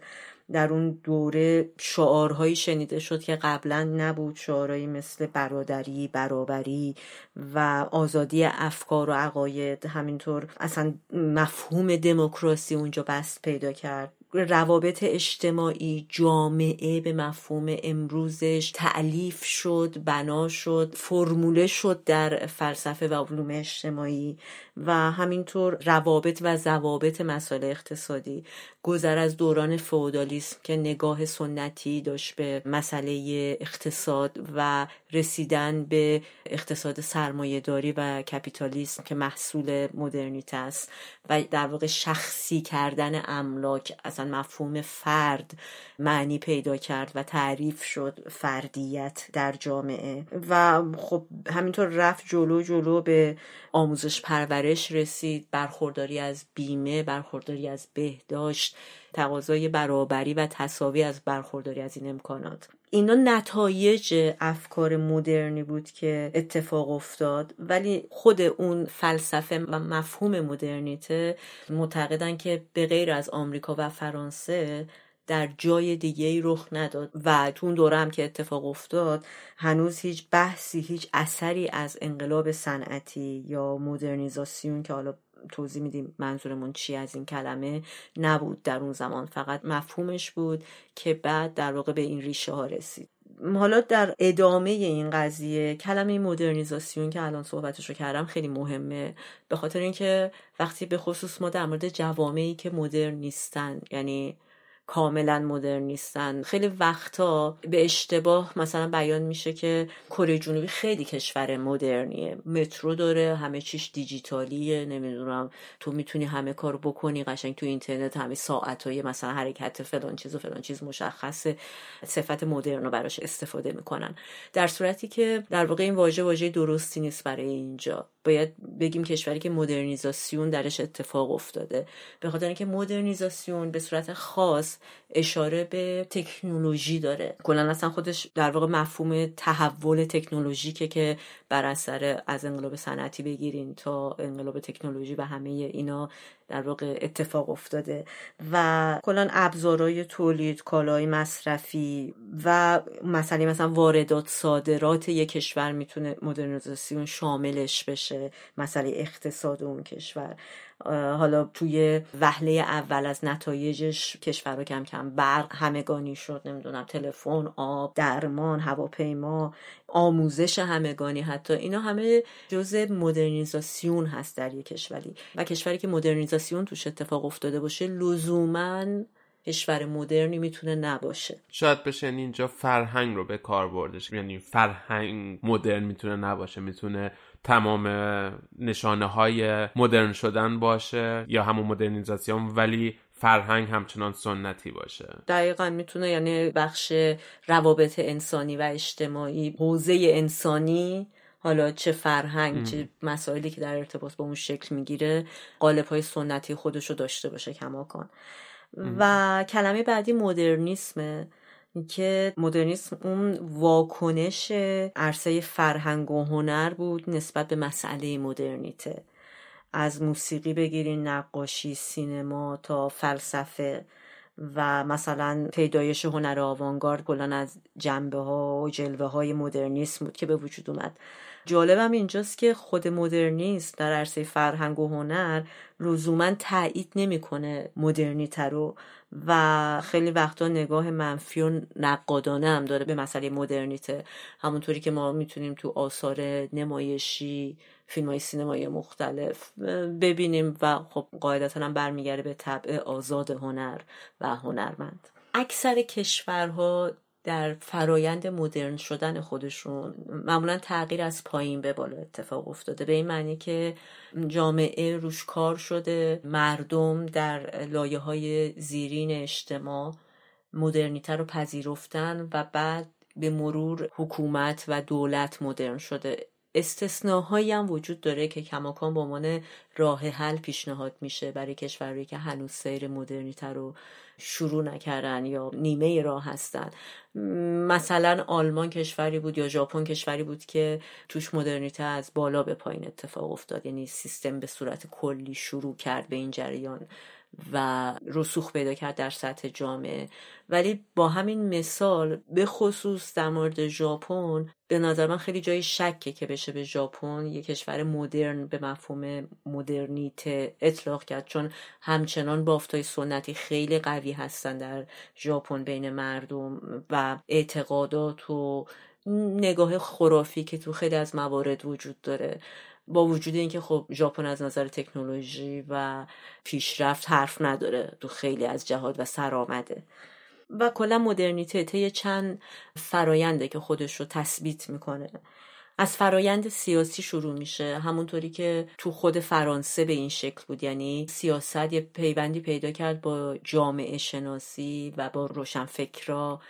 و تمام نظرها و ایده هایی که در این مورد می اومد بلافاصله یه جوری در علوم سیاسی جایگاهی برای خودش پیدا می کرد بنابراین فرایند سیاسی خیلی مهمه. در قسمت بعدی فرایند اقتصادیه که مربوط به جهان سرمایه داری میشه و ضبط و ربط در ارتباط با این قضیه. فرایند اجتماعی فرایند فرهنگیه که در واقع گذر از فرهنگ مذهبی به سمت فرهنگ سکولاره. خیلی از کشورها ممکنه چند تای اول رو طی کرده باشن تو قسمت آخر مسئله داشته باشن. خیلی ها ممکنه نصف نیمه تو هر مرحله ای باشن. به همین دلیل واقعا نمیشه فرمول خیلی دقیقی رو بیان کرد برای اینکه ما به این سوال قدیمی در مورد کشور خودمون ایران پاسخ بدیم که اینا چیکار کردن که اینطوری شدن چرا ما نشدیم. به نظر میاد که واقعا نمیشه فرموله کرد خیلی این قضیه رو. میشه از تجربیات اونا درس گرفت ولی نمی‌تونی بگی این الگو رو دقیقا بیای توی کشور دیگه پیاده کنی همون نتیجه رو می‌گیری. تو همین چند ده سال اخیر خودمون البته منظورم بیشتر حالا به صورت جهانیه اگه نگاه کنیم مدرنیته که در دهه هفتاد میلادی و شست میلادی وجود داشت خیلی به نظر لجام گسیخته می اومد نه به مفهوم لزوما منفیش ولی دوره تجربه گرایی وحشتناکی بود اون دوره. در زمینه موسیقی در زمینه هنر. از اون طرف انسان به این نگاه رسیده بود که زندگیم دست خودمه. مثلا شما می‌دیدین در نتیجه این نگاه چقدر گروه های پانک و فرقه های مختلف بروز پیدا کرد با جهان بینی های مختلف در ارتباط با دنیا. یه ذرش به ما تو ایران رسید اون دوره. چقدر تیپسترا همه جا بودن و خیلی تمام اون قید و بندایی که در طول سالیان سال مغز بشر رو گرفته بود تو اون دوره وقتی اجازه پیدا کرد که بروز پیدا کنه یه انفجاری صورت گرفت و در نتیجه اون انفجار خلاقیت بسیاری بروز پیدا کرد از بشریت. تو زمینه علم موسیقی هنر حالا موسیقی که همون هنر سیاست نمی‌تونیم مثلا فیلدی رو در نظر بگیریم که نصیب مونده باشه از این تاثیر ولی الانی که هستیم داریم در مورد این دوره حرف می‌زنیم. یکم که اومدیم جلو و به الانا رسیدیم یه دفعه یه استاپی به خودمون دادیم. انسان احساس کرد خیلی مصرفگرا شده. یک جور احتیاطی پدید اومد تو دوره مدرنیته و سعی کرد که در واقع یکم حالا ضابط مند کنه. یکم از این حالت بیقیدی و شلوغ پلوغی که باعث تولید خلاقیت و به وجود اومدن خلاقیت میشه فاصله بگیره. یکم محدودیت منابع به وجود بیاره و فعلا الان ما اگه بخوایم بگیم تو فاز دوم مدرنیته هستیم که مسائلی مثل مسائل زیست محیطی به وجود اومدن و خیلی چیزای شبیه به این. یه جوری داره انگار تمام اون افکار سرکش اون موقع جمعبندی میشه داره منضبط میشه طبقه بندی میشه و روش تصمیم گرفته میشه و به عنوان قانون یا حالا توصیه نامه یا هر چیزی شبیه به این سعی می‌کنه که توی جامعه راه خودش رو پیدا کنه.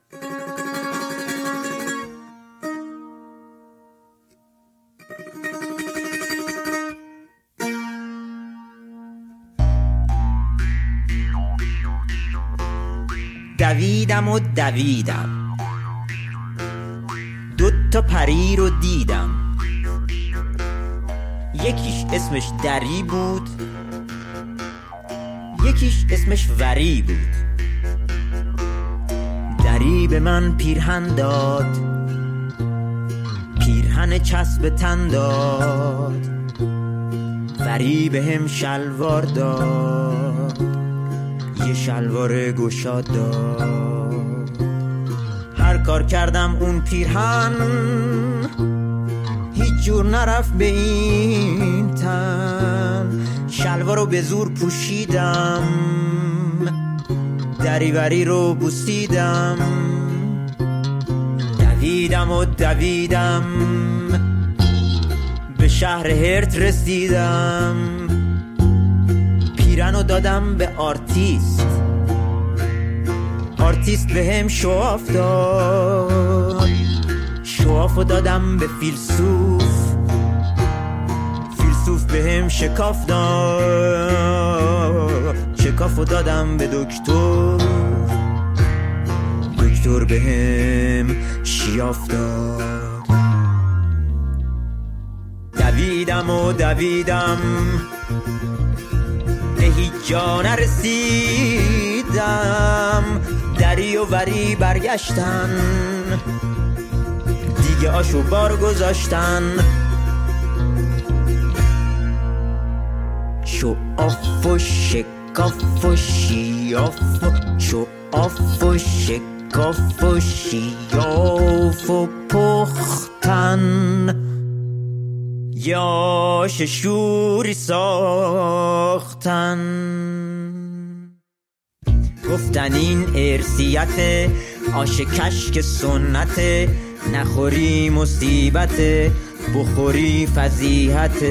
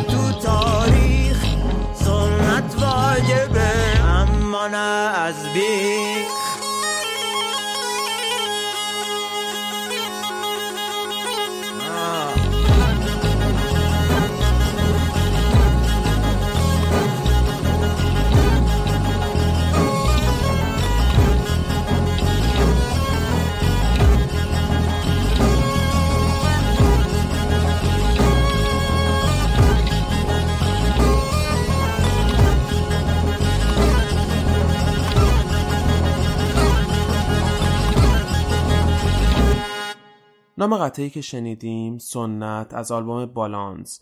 کاری از گروه اتاق و بامداد افشار و با ترانه ای از بهمن بختیاری بود.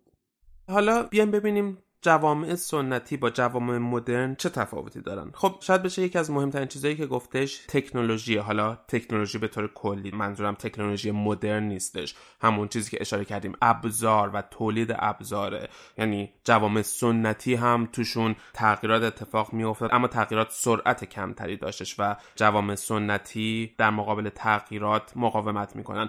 اما همیشه به این صورت بود که نیازی اتفاق میافتاد و بعد بر اساس اون اختراعات انجام می‌شد و تغییرات اتفاق میافتاد. مثلا چه می‌دونم سفالگری ایجاد می‌شد تیر و کمان اختراع می‌شد بر اساس نیازی که جامعه داشت. اما جوامع مدرن متفاوتن از این. تو جوامع مدرن یک چیزی اختراع میشه یا تکنولوژی اختراع میشه و بعد تزریق میشه به جامعه و جامعه رو سوق میده به اون سمت که این رو مصرف بکنه. مثلا چیزی که داریم همین امروز سمارت فون ها به این صورت همینطوری مدل های جدیدتر میاد و ما رو تشویق می‌کنن که استفادهشون بکنیم. یا مثلا تو دهه 50 ورود تلویزیون به خانه ها شکل سنتی خانواده رو تغییر داد. قبل از اون اگر خانواده شب با هم میشستن حرف می‌زدن شام میخوردن بعد از ورود تلویزیون به خانواده ها شکل روابط درون خانواده کامل عوض شدش و مثلا تو آمریکا بعد از اون خونه ها حدود دو تا سه برابر بزرگتر شدش فضای خصوصی افراد توش اضافه شدش هر کسی اتاق خودش رو داشت تلویزیون خودش رو داشت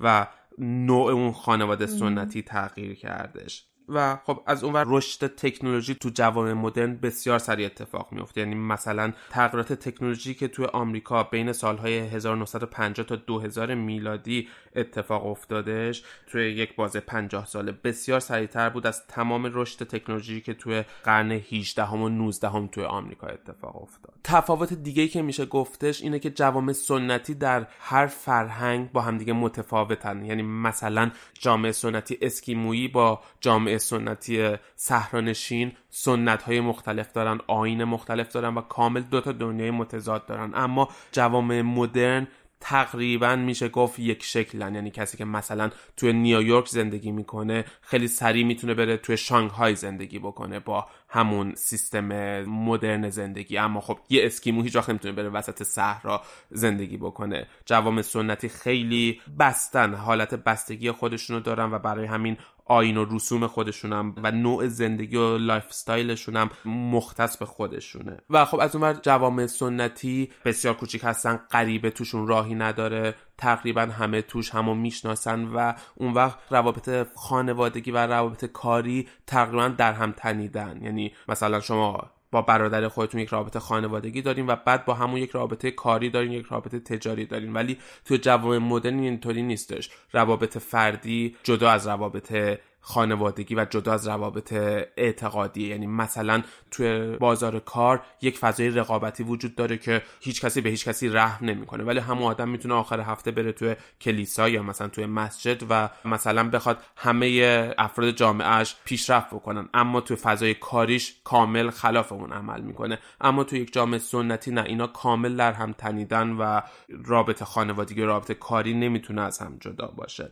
و در نهایت میشه گفت توی جوامع سنتی فاصله طبقات از هم بیشتره و جای رشد وجود نداره. یعنی قدرت حاکم همیشه حاکمن و توی خودشون به ارث می‌رسه قدرت و مردم عادی مردم عادیان تو جوامع مدرن اون ساختار هرمی رو میشه به نوعی پشت سر گذاشت و به قله های هرم رسیدش و پیشرفت کردش از نظر سطح طبقاتی. اما تو جوامع سنتی نه. راه پیشرفت بسته است و معمولا آدم ها نسل در نسل تو طبقه خودشون میمونن. اگه حالا بخوایم برگردیم به این همونطور که گفتم سوال قدیمی و همیشگی خیلی از نخبگان و روشنفکران ایرانی در طول تاریخ تو این صد دیویست سال اخیر که به خاطرش هم حداقل تا همینجا خیلی هزینه های زیادی چه از جون مال همه چی پرداخت کردن اینه که ما چیکار نکردیم که مثل اروپا نشدیم. یا شاید دقیق تر کلمه این باشه که چه جور کارایی باید انجام می‌دادیم. شاید به صورت کلی خیلی میشه گفتش که واقعا ما چه کارایی نکردیم که مثل اروپا نشدیم. ولی آیا یک دستورالعملی برای ما وجود داره که اگه ما اونو دنبال کنیم بتونیم به یه جایی مثل اروپا برسیم؟ این همونطور که گفتم قسمتی از مسئله است به این دلیل که شاید خواسته نخبگان جامعه ایران باشه.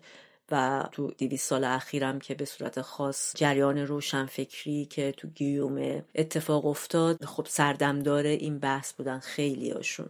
برای اینکه ورود پیدا کنیم به این بحث شاید بد نباشه که کلا یه نگاه کلیتری به مسئله ورود مدرنیته و اصلا تمدن نوع مواجهه و تاثیرگذاری تمدن در طول تاریخ بشری بکنیم که به عنوان نقطه اول و شروع بحثمون باشه و بعد از اونجا وارد ایران بشیم. فرضیه ها و نظریه های متفاوتی وجود داره. ما تصمیم گرفتیم که شناخته شده ترینشون رو مطرح کنیم یا حداقل یکی از شناخته شده ترین ها الوین تافلر رو من خودم از زمان دبیرستان از کتاب بینش اسلامی خیلی به صورت واضح یادم میاد اسمش رو. و فکر می‌کنم اگه اشتباه نکنم اسم کتابی هم که ازش اسم برده بود و reference داده بود در کتاب بینش اسلامی موج سوم بود. ولی مثل خیلی چیزای دیگه همون مطلب نصفه بیان شده بود. حالا الان توضیح میدم که چی بود که نصفه بیان شده بود. الوین تافلر کلا نقاط عطفی که باعث جهش های تمدنی شده تو نظریش مطرح می‌کنه. قسمت اول مسئله که خب فکر می‌کنم قابل حدس زدنم باشه انقلاب عصر کشاورزیه که تا قبل از اون جور دیگه شکل دیگه انسان زندگی می‌کرد و جامعه شاید به مفهوم یک جانشینی شکل نگرفته بود و از زمان انقلاب کشاورزی تا زمانی که آدم می‌رسه به عصر انقلاب صنعتی و تمدن صنعتی هزاران سال طول می‌کشه.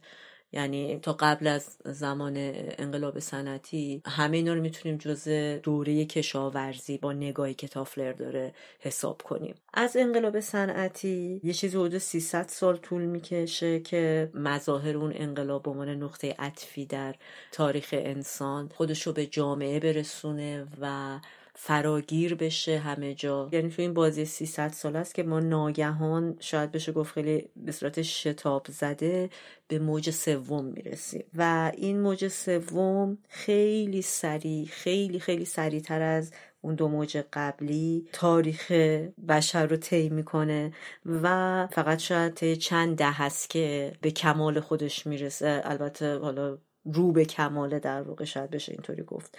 و این موج سوم پارامترهای مشخصی داره وقتی که در اجتماع اتفاق میفته شامل گسستن بنیاد خانواده است.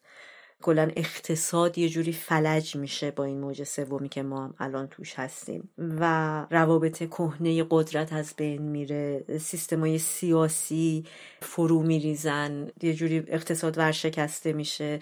تمام ارزش ها دگرگون میشه.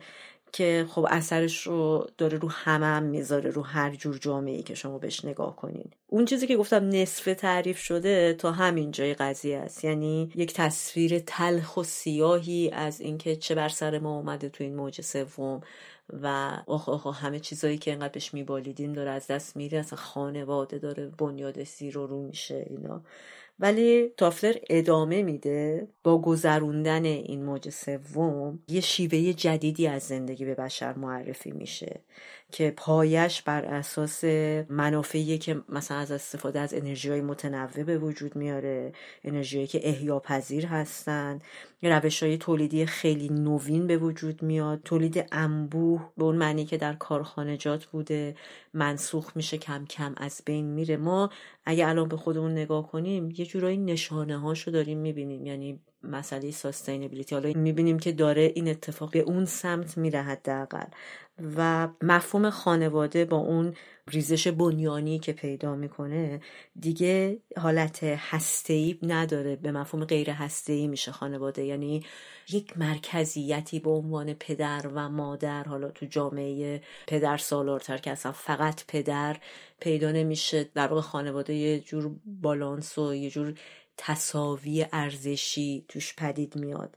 خود تافلر اسم این مسئله رو می‌ذاره کلبه الکترونیک در واقع کلمه که برای خانواده می‌خواد استفاده کنه. و مدارس اصلا کلا شیوای تجارت تحولای خیلی عمیق و ریشه‌ای پیدا می‌کنه. نوع آموزش پرورش و اصلا محتویات آموزش پرورش تغییرات خیلی بزرگ و عظیمی پیدا می‌کنن. و پیشبینی تافلر اینه که ما خیلی خیلی خیلی بیشتر از چیزی که الان می‌بینیم از همسان سازی فاصله می‌گیریم. با وجود اینکه بسیار دوران پرتعارض و پرتنش و پربحرانی خواهد بود و خیلی ناآرامی های عمیق روحی برای بشر ایجاد خواهد کرد اما وقتی این دوره گذار رد بشه به یک آرامشی می‌رسه انسان نه به لحاظ حالا عرفانی و اون چیزی که ما مثلا توی دین و اینا ازش نام می‌بریم و یاد می‌کنیم. ولی جامعه که ما باش روبرو خواهیم بود بعد از این گذر حتما جامعه انسانی تر و دموکراتیک تری خواهد بود. نمیشه اصلا بگیم یه آرمان شهره و نمی‌تونیم هم اسمشو بذاریم ضد آرمان شهر. در واقع میشه گفت یه آرمان شهری خواهد بود که عملیه قابل اجراست تو انتظار نیست فقط. و حتما از چیزی که در گذشته تجربه کردیم بهتر خواهد بود. ولی در واقع همون آرمان شهر جاییه که نه بهترین نه بدترین دنیای ممکنیه که تا الان داشتیم. پیشبینی تافلر از رویارویی با این موج مدرنیته برخورد انسان با مدرنیته و کلا نقاط عطف تاریخی که وجود داشته به این شکله. یکی دیگه از نظریهایی که میاد تبیین می‌کنه که چه اتفاقی افتاد که اروپا مدرن شد و گذر کرد از اون شرایط سنتی که داشتش ولی خاورمیانه و خاور دور نتونست این تکامل رو بگذرونه. نظریه sociocultural evolution هست یا میشه گفت نظریه تکاملی اجتماعی فرهنگی. که تو این نظریه میاد از دو بعد اجتماعی و فرهنگی جامعه رو بررسی می‌کنه و اون وقت میگه که جامعه‌ای که بتونه در این دو بعد پیشرفت بکنه و گسترش پیدا بکنه جامعه‌ای که می‌تونه مدرن بشه. و اون وقت میاد دو گروه اجتماعی رو تو یک جامعه تعریف می‌کنه. گروه اول افراد خلاق یک جامعه هستن یا شغلهای خلاق. که مثلا هنرمندان مهندسان، تکنسین ها، دانشمندان و کارآفرینان توی این گروه قرار می‌گیرن. حالا اینجا خلاقیت به معنای فقط تولید اثر هنری نیستش. همونطور که می‌بینیم مثلا تکنسین ها مهندسین یا افرادی که کار فنی انجام میدن جز این گروه قرار می‌گیرن. و در مقابل این شغل ها یا وظایفی قرار می‌گیره که میشه بهش گفتش نگهدارنده های اجتماع هستن. مثل شخصیت های مذهبی سیاستمداران معلمان و غیره که اینها وظیفهشون نگهداری و پایداری و ثبات اجتماعه. و اون وقت توی این نظریه میاد میگه که هر چقدر که اون افرادی که خلاق هستن یا توی اون گروه شغلهای خلاق قرار می‌گیرن قدرت یا آزادی عمل بیشتری توی یک جامعه داشته باشن باعث میشه که اون جامعه رشد بکنه و از نظر فرهنگی و اجتماعی رشد بکنه و بتونه این گذر رو انجام بده و این جهش رو در حقیقت باسش اتفاق بیفته. و در مقابل اون وقتی که گروه شغلهای نگهدارنده جامعه رو در دست بگیرن و قدرت داشته باشن سرکوب می‌کنن رشد اون جامعه رو. مثلا میشه مثالش رو از زمانی زدش که کلیسای کاتولیک قدرت داشتش و مثلا گالیله رو جلوشو گرفتن و سرکوبش کردن به نوعی. اینجا جایی میشه که جلوی تغییر رو تو اون جامعه می‌گیره. و اون وقت این نظریه میاد رشد اروپا رو در مقابل آسیا با این نظریه خودش اینطوری توضیح میده. خب ایران و چین تو دوران قرون وسطا در حال پیشرفت بودن و حتی میشه گفت از اروپای فئودال پیشرفته تر بودن. توی اروپای فئودال اون موقع کلیسا قدرت داشتش و به نوعی اون شغلهای نگهدارنده قدرت رو در دست داشتن.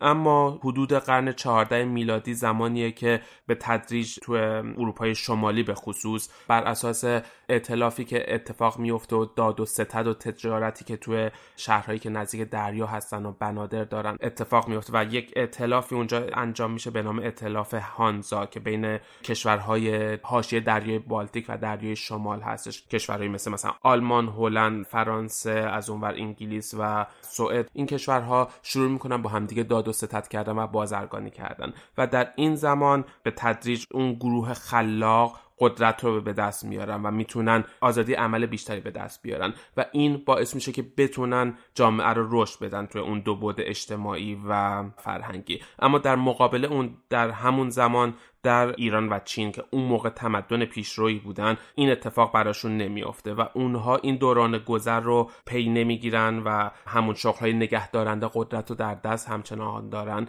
و آزادی عمل دست اون گروه خلاق جامعه نیستش برای همین اونها برای مدت زیادی در جام می‌زنن و اروپای فئودال این گذر رو انجام میده و میره رو به اون پیشرفت و رو به صنعتی شدن و بعد از اون مدرن شدن.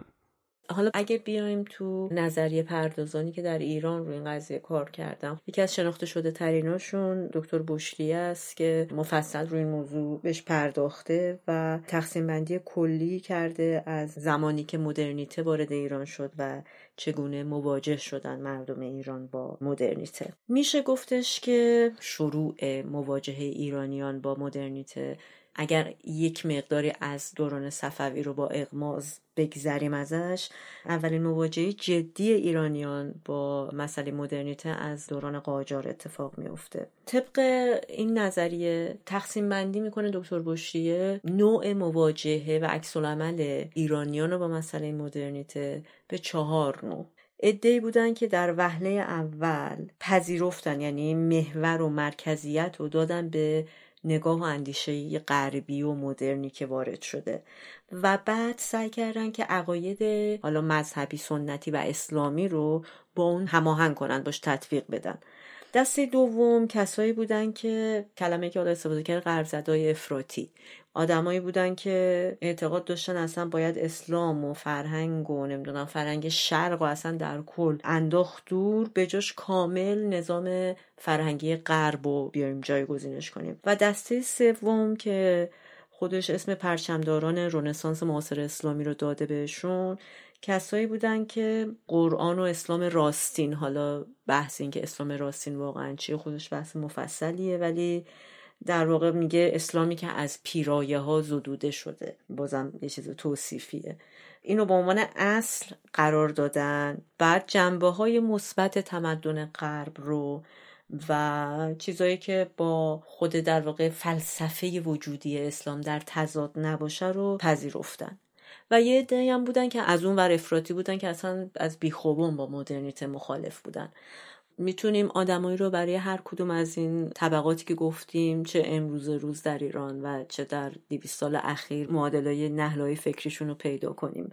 ولی اگر بخوایم شاخصتریناشون رو اسم ببریم و اصلا بگیم که جریان روشنفکری با چه آدمایی وارد ایران شد کیا رفتن سراغش اولین آدمی که اسمش در تاریخ اومده میرزا فتلی آخونزاده است. آخونزاده خودش مترجم زبان شرقی بود که تو روسیه کار می‌کرد. اون موقع در واقع خدمت ظاهرا سربازی می‌کرده تو روسیه. خیلی پیشتاز بود توی علوم غربی و کلا تفکر و تجدد و بسیار آدم ترقی خواهی بود.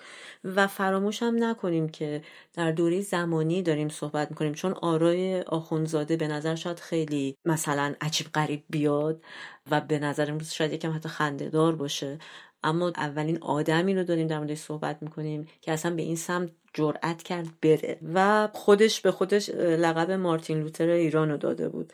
به شدت معتقد بود که باید در اسلام تجدید نظر بشه و اصلا تز پروتستانیسم اسلامی رو مطرح کرد که مثل پروتستانیسمی که در اروپا اتفاق افتاد و کاتولیک کنار رفت و پروتستان اومد و اینا ما هم باید یه همچین چیزی از دل اسلام در بیاریم.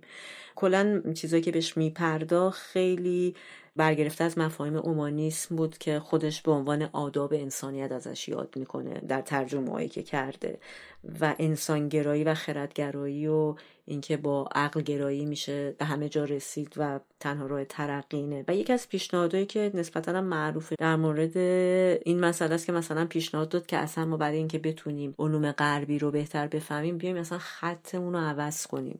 خطمون رو نزدیک به خط اونا کنیم. یه کار مشابه اونو مثلا در ترکیه عثمانی اون روز مثلا با زبان ترکی کردن که اثرش هم همچنان به جام اونده دیگه حروف الف باشون رو تغییر دادن. ولی در نهاد خودش این آدم خیلی تحول خواه بود خیلی به مساوات زن و مرد معتقد بود و به هر حال دری رو باز کرد به سمت اینکه اصلا این مباحث مطرح بشه در ایران. و در نهایت هم همطور کارش که جلوتر رفت به اینجا می‌رسید که اصلا کلا باید اسلام رو حذف کنیم به خاطر اینکه بتونیم مدرنیتر رو وارد کنیم. آدم بعدی که یه جوری میشه گفت متفاوت تر از آخونزاده به این قضیه نگاه کرد میرزا ملکم خان بود که میشه گفت که جز کسایی بود که شیفته غرب بود. و با وجود که خودش ارمنی زاده مسیحی بود ولی چون بین مسلمونا رشد نموف کرده بود خیلی به جنبه های اسلامی قضیه در ارتباط با مدرنیته می پرداخت و سعی کرد یه جوری این کاری که مثلا جنبش دوم خورداد با جمهوری اسلامی ایران کرد اون با اسلام انجام بده. میشه گفت شاید به یه نحوی اصلاح طلبای امروز فلسفهشون برسه به آرای ملکم خان که فکر کرد باید اسلامو یه ذره پیرایشش کنه یه ذره تعدیلش کنه.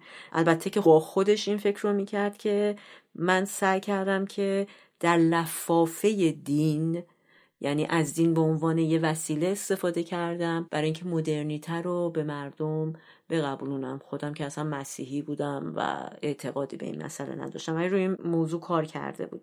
اونم مثل خود آخونزاده دوباره معتقد بود که تمام آبادانی و ترقی ایران در گرای اینه که ما اومانیسم رو پیاده کنیم تو کشور و محوریت انسان رو اصل قرار بدیم. یه چیزی که خود ملکم خان بهش خیلی توجه کرده بود و جالبه که این نگاه داشته این بوده که نگاهش به غرب هم مدرنیزاسیون رو در بر می‌گرفته و هم مفهوم مدرنیته رو. و جمله که داشته این بوده که تو اروپا هم کارخانه ماشین سازی به وفور هست و هم کارخانه آدمسازی. ولی چیزی که ما بهش احتیاج داریم در ایران کارخانه آدمسازیه. و خیلی خوب این مرز و تفکیک می‌داده بین این دوتا مفهوم. چیزی که الان امروز تو ادبیات سیاسی ایران خیلی خلط مبحث میشه در مورد این قضیه. نفر بعدی که بهش می‌رسیم میرزا آقاخان کرمانیه که با میرزا رضای کرمانی اشتباه نکنیمش چون خیلی با هم فرق داشتن. دقیقا سنت و مدرنیته روبروی هم. میرزا رضا کرمانی کسی بود که ناصرالدین شاه رو در حقیقت ترور کرد و طبق گفته فریدون آدمیت نسبت به خروجی که داشته میرزا آقاخان کرمانی کمتر بهش پرداخته شده. بعد از اون دو نهله فکری که صحبتشو کردیم ملکم خان و آخونزاده خب آرای اینا یه مقداری رسوب پیدا کرد یه مقداری تهنشین شد و نوبت این رسید که حالا یه طرحی نو در اندازیم. و میشه گفت میرزا آقاخان کرمانی آدمی بود که سعی کرد مثل اون دوتای قبلی فقط نره ببینه که اونجا چه خبر محمد همین کارا رو بکنیم.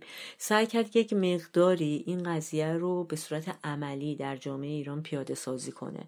مثلا رو قانون مشروطیت خیلی کار کرد و اصلا بست این قضیه اینکه حکومت مشروطه چجور حکومتیه.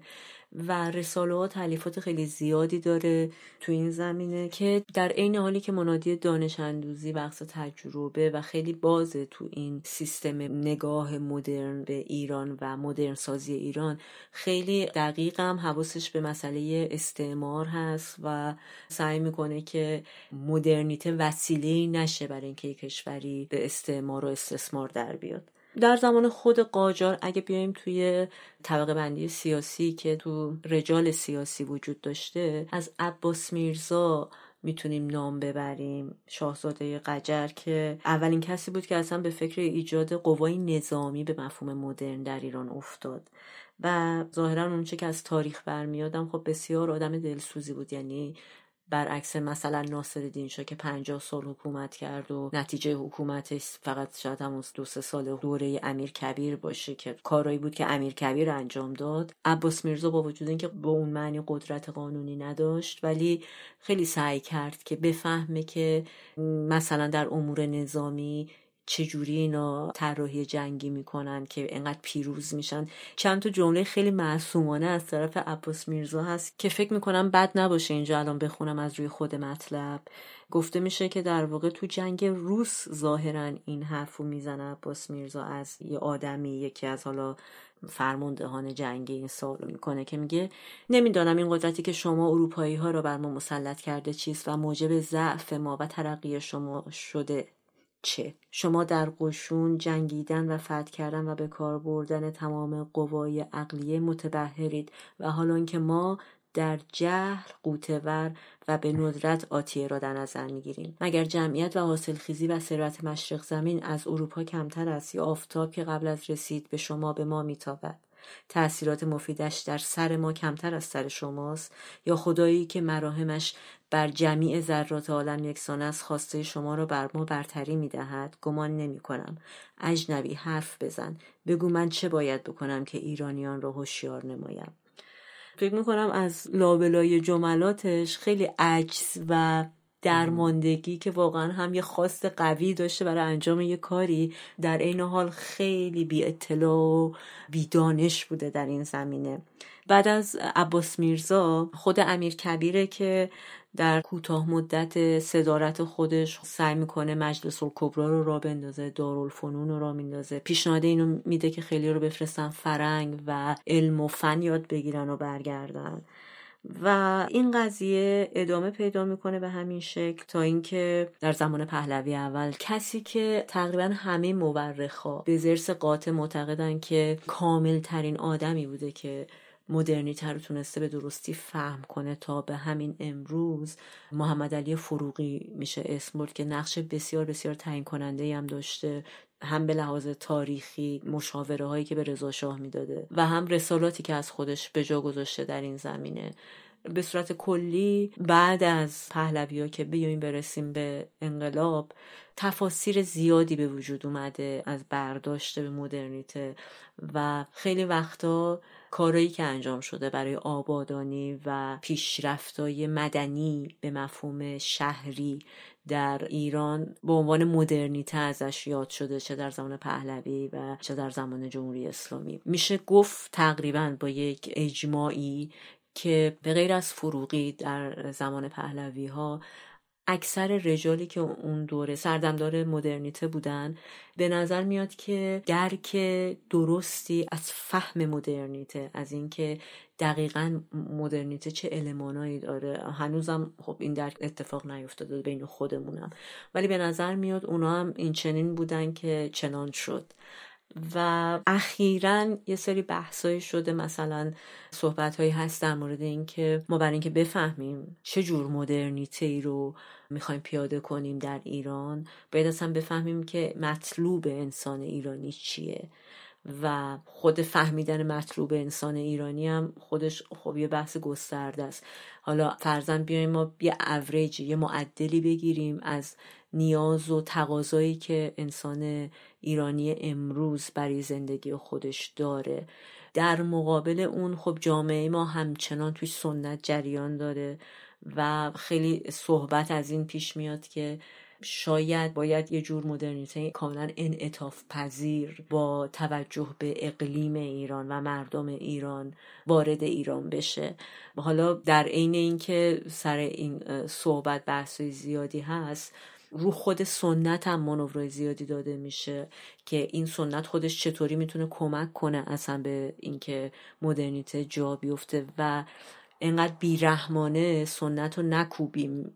فقط به خاطر اینکه مثلا حالا یه چیزی بوده که جلوی پیشرفت ما رو گرفته. به مدرس و دیگه جایی تو دنیای مدرن آره نداره. آره و از خوبی های سنت هم حرف بزنیم. یه جور رواداری میشه گفت شاید در مواجهه با مدرنیته پیشنهاد یه ده از فلسفه امروز ایرانه. خب آره امروز هم تو که اشاره کردی خیلی وقتا انسان مدرن فکر می‌کنه که سنت اخ اخ پیف پیف بو میده و چیز بدیه. ولی حالا بیایم ببینیم اصلا واقعا سنت به ذات خودش فوایدی هم داره یا اصلا چه فوایدی داره. میشه گفت اولین اثری که سنت برای هر فرد داره اینه که به آدم ها هویت میده و کمک می‌کنه که برای خودشون یک تعریف ایجاد بکنن. یعنی شاید بشه گفت اولین شناختی که یک حالا کودک از خودش می‌کنه از هویتش می‌کنه می‌تونه بر اساس سنت های خودش باشه ریشه هایی که داره و بهش کمک بکنه که خودش رو عضوی از یک اجتماع بدونه عضوی از یک جامعه بدونه و تعلق خاطر پیدا بکنه به یک جامعه یا به یک گروه. و مثلا تو یک تحقیق دیدن که کودکانی که آگاهی دارن از فرهنگ خانوادگی و سنن خانوادگی خودشون در آینده بهشون کمک می‌کنه که راحت تر خودشون رو تطبیق بدن با جامعه و اعتماد به نفس بالاتری دارن نسبت به کودکانی که ریشه هاشون قطع شده یا اون شناخت سنتی و خانوادگی خودشون رو ندارن. یک کمک دیگه که سنت ها می‌کنه انتقال ارزش ها به نسل بعدیه و مثلا میشه گفت سنت این که مثلا خانواده دور هم بشینه و شام بخوره. این یه فضایی ایجاد می‌کنه که ارزش خانواده ارزش با هم بودن منتقل بشه و ارزش های دیگه ای که میشه با سنت های مختلف منتقل بشه. مثلا همین چیزی که ما تو عید نوروز خودمون داریم. با اون ارزش تغییر فصل بهار شدن نو شدن تا وقتی برسیم مثلا به 13 به در و احترامی که به طبیعت می‌ذاریم اینا ارزش هایی که می‌تونه با این سنت ها و آین و رسوم منتقل بشه. یه کمک دیگه که می‌تونه دوباره تو حالا سطح خانواده داشته باشه ارتباط بین نسل ها رو تسهیل می‌کنه و بهشون کمک می‌کنه این رسم و رسوم. تو اپیزود قبلی اون وقتی داشتیم در مورد نسل سوخته حرف می‌زدیم اشاره کردیم به گسست نسل ها و فاصله که بین نسل ها اتفاق میفته و خب این سنت ها و آین ها چیزیه که می‌تونه نسل های مختلف رو به هم دیگه مرتبط بکنه و ارتباط بینشون ایجاد بکنه و مثلا ارتباط بین نوه و پدر بزرگ ها رو می‌تونه قدرتمند بکنه. و دوباره مثلا توی تحقیقات دیدن که بچه هایی که زمان بیشتری رو با پدر بزرگ و مادر بزرگ خودشون میگذرونن مشکلات احساسی و رفتاری کمتری دارن و تو بزرگسالی استرس های کمتری رو تحمل می‌کنن و دوباره تطبیق پذیریشون با اجتماع خیلی بیشتره. و میشه در نهایت گفتش که کمک می‌کنه به انسانها که خاطرات خوب و قشنگی رو داشته باشن. یعنی مثلا فکر کنم برای خود ما عید نوروز یکی از اون سنت که پر از خاطره است و پر از چیزهای زیبایی که شاید اگه به کودکیمون نگاه بکنیم مثلا عیدی گرفتن هفت سین یا اصلا قبل از عید. خرید لباس نو سبز کردن سبزه رفتن به بازار و خرید وسایل عید بعدا خود عید و همه اینا چیزایی که کمک می‌کنه خاطرات خوب داشته باشیم و اینو با خودمون بکشونیم تا بزرگسالیمون. از اونور مثلا همین عید نوروزمون یه سری حالا از نظر من سنت های مسخرم داشتیم. خب مثلا دید و بازدید عید داشتیم خیلی خوب و قشنگ بود. اما اینطوری هم برگزار می‌شد که می‌رفتی یه جا دیدی می‌کردی و یه گروه دیگر رو می‌دیدی بعد می‌رفتی جای بعدی دوباره همون گروه رو می‌دیدی؟ یعنی آدمایی مثلا همه از یه جا با همدیگه می‌رفتن دیدنی و تو. یه سری آدمایی که شاید سال به سال نبینی و توی یک بازی دو هفته ای ده بار 15 بار 20 بار می‌دیدی بعد دیگه نمی‌دیدی تا سال بعد. یعنی با مزه ولی. با مزه و یه ذره مسخره بودش واقعا دیگه. یعنی آدم اووردوز فامیل می‌کرد نه اون موقع رو اعصاب آدم میومد ولی الان که آدم یادش میفته میگه تو با مزه. مثلا می‌رفتی سلام علیک می‌کردی دوباره. آره. خب تو حالا خودت چقدر با این منافع و چیزای خوبی که اسموردی ازشون موافقت داری. یعنی اینکه آیا قبول داری که خب سنت همه این خوبی ها رو داره و میشه این چیزای خوبش رو نگه داشت و مدرن شد؟ اصلا نگاهت در مورد اینکه مدرنیته در ایران باید به چه شکل اتفاق بیفته چیه؟ چقدر حفظ سنت خب ببین مثلا این هم اتفاقی که خب توی اروپا افتاده. سنت ها مونده. مثلا اشاره کردی کریسمس جشن گرفته میشه. خب ریشش می‌دونیم. کاملا مذهبیه و ریشه در مسیحیت داره. ولی امروز سنتیه که هیچ رنگ و بو دینی دیگه توش وجود نداره. یعنی بی اهمیت ترین چیز شاید تولد مسیح و پیدایش مسیحیت توی این قضیه و تبدیل شده کاملا به یک سنت سکولار و غیر دینی. یا مثلا عید پاک همینطور چیزیه که جشن گرفته میشه ریشش مذهبیه ولی اصلا مذهبی نیستش دیگه. امروز رنگ و بو مذهب نداره. یعنی این سنت ها خیلی ربطی به نظر من به مدرن بودن و نبودن نداره. بهونه های برای شاد بودن و حالا از اون عید نوروزم دوباره همونطوری. یعنی برای خود من تمام این سنت ها حالا به عنوان کسی که توی یک کشور اروپایی زندگی می‌کنه کریسمس و سال نو میلادی رو جشن می‌گیرم از اونور سال نو خودمون رو جشن می‌گیرم و واسه من دقیقا نقطه عطفای زندگی این قضایی ها. یعنی چیزی که آدم دو ماه سه ماه مثلا زمستون رو طی می‌کنه به امید اینکه okay سه ماه دیگه عید نوروزه. خب اینجا شاید رنگ و بویی نداشته باشه عید نوروز ولی همون یک بهونه که یه نقطه عطف بذاری که okay یه اتفاقی دو ماه دیگه قراره اتفاق بیفته. یه وقتی داریم که یه pause ی در حقیقت تو زندگی بگیریم تا بریم مرحله بعدی. و تمام سنت های حالا چه اروپایی چه ایرانی مثلا ولنتاین رو جشن بگیریم از اون چهارشنبه سوری رو جشن بگیریم. خب مثلا تو چرا عید فطر رو جشن نمی‌گیری؟ اگه یعنی بهانه است اینا برای جشن گرفتن میشه به عید فطر یا عید قدیر یا هر کدوم از اینا یه نگاه مستقل داشت خارج از مذهب داشت و بهانه شاد بودن در نظر گرفت. خب نیست. دقیقا می‌دونید تفاوت کریسمس با عید فطره. عید فطر یا عید قربان یا تمام اعیاد مذهبی دیگه همچنان مذهبی یعنی همچنان اون قسمت مذهبشون پررنگتر از قسمت جشنشون. پشتش ایدولوژی قرار داره مثلا کریسمس رو وقتی نام می‌بریم یا مثلا حالا ولنتاین چون چند وقت قبلا بودش نام ببریم ریشهاش مذهبیه ولی هیچ کدومش امروز رنگ و بوی مذهب نداره. دقیقا امروز نداره. یعنی من فکر می‌کنم که جزء شاید ملت خوشبختی باشین که مثلا اگه بخواد مدرنیته به صورت کامل تو ایران اتفاق بیفته مثلا ما نوروز رو لازم نیست خیلی تقدس دایی بکنیم. ولی در مورد همین اعیاد مسیحی هم در زمان خودش کاملا رنگ و بوی مذهبی داشت و اصلا با این نیت جشن گرفته می‌شد و طی مثلا فرایند مدرنیته و سکولاریزم و اصلا جدایی نهاد دین از سیاست خب باعث شد که اینا از همدیگه سوا بشن و تمرین کردن تا این وضعیتی که ما امروز می‌بینیم و باش مواجه بشیم. ولی آیا به صورت فردی تو خودت می‌تونی تقدس زدایی کنی در ارتباط با این قضیه؟ یعنی فکر کنی که مثلا اوکی عید مثلا قربان یه همچین تاریخچه ای داشته ولی من باش این برخورد رو نمی به صورت کاملا فردی. نه می‌دونی فکر می‌کنم که این چیزی نیستش که مثلا من بخوام حالا من یا نسل من بخواد توی ده 20 سال این تقدس زدایی رو انجام بده یا اتفاق بیفته.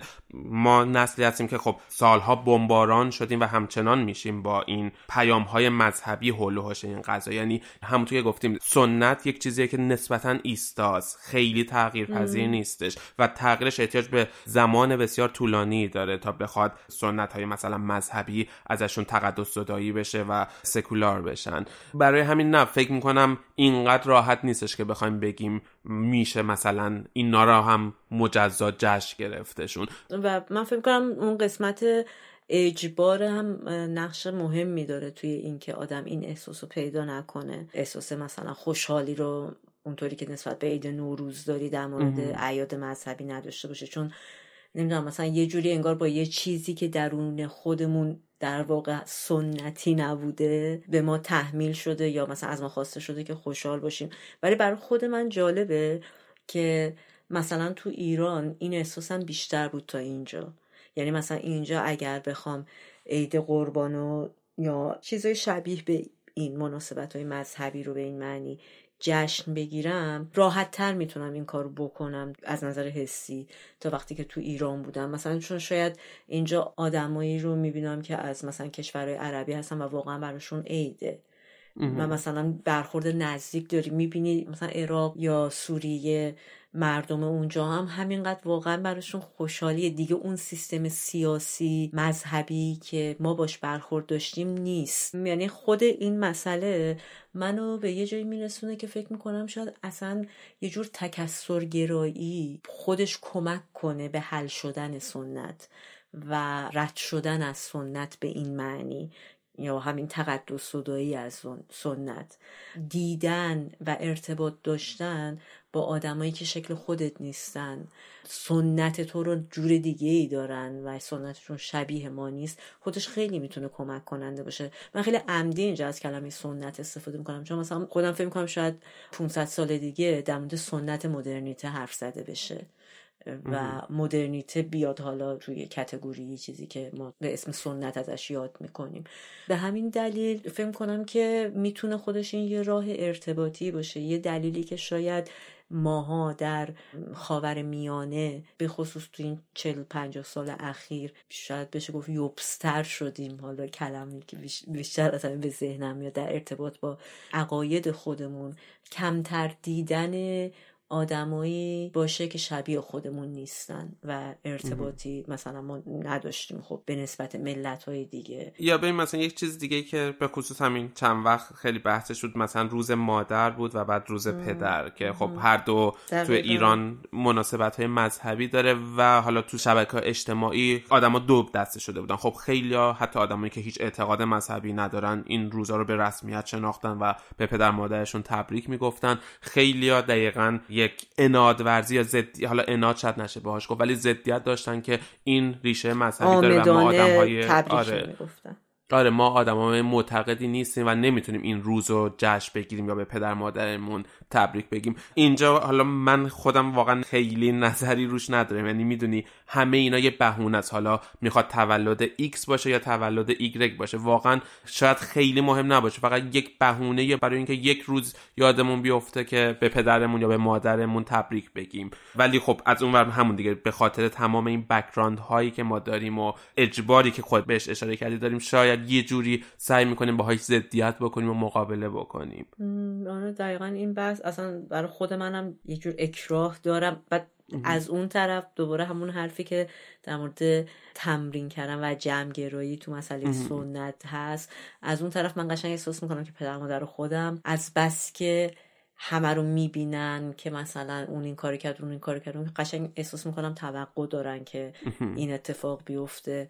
و خب به هر حال آدم همش تو شیشو بشه این قضیه هست که مثلا من خودم نمی‌خوام ولی اون طرف هست و اینا. حالا تبریک بگم آره. چیزی از من کم نمیشه. آره دقیقا. ولی در عین حال نظر شخصی خودم اگه بخوام به انتظار خودم برگردم یعنی فارغ از دنیای عملی و دنیای واقعی بخوام به این موضوع نگاه کنم خودم فکر می‌کنم که نباید اینطوری باشه.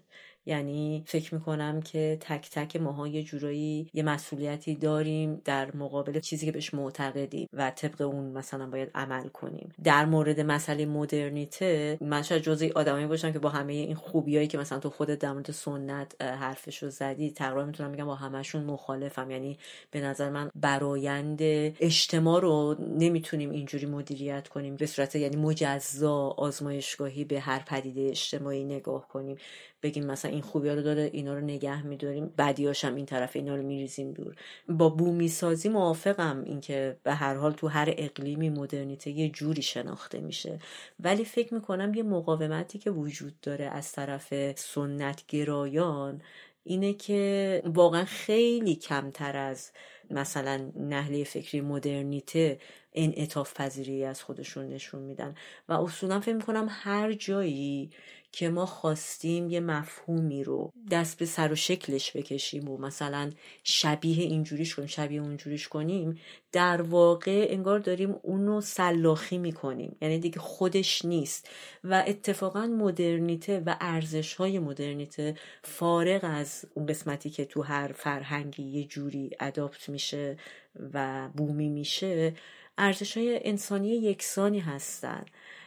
من مثلا خیلی وقتا فکر می‌کنم به اینکه ما حکم مرتد و اعدام می‌دونیم. کسی که از دین خارج شده رو اعدام می‌دونیم. و مثلا در اسلام و قانون امروز ما این حق رو می‌گیرن به راحتی. و این خب از مذهب و سنت میاد و روحانیون و مراجع خیلی قدر قدرتی هستن که اینو تشخیص میدن که این اتفاق باید بیفته.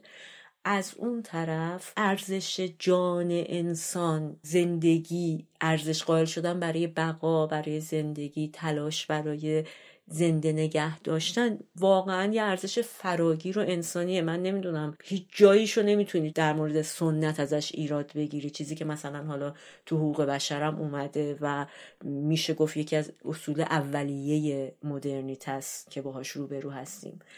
ما این دوتا رو واقعا چجور انعطافی ممکنه اتفاق بیفته؟ چند وقت پیش من یه مناظره می‌دیدم از آقای خزعلی با یک آدم دیگه که حالا یادم نیست.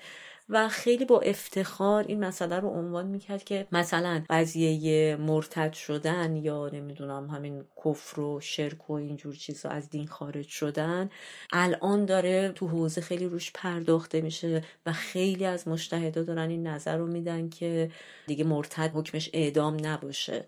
مثلا مجازات دیگه براش در نظر بگیرم و این خیلی خبر خوبیه. و من واقعا اون لحظه که داشتم اینو میشنم داشتم به این فکر می‌کردم که شاید من خیلی عجله دارم نمی‌دونم آیا واقعا این خبر خوبیه؟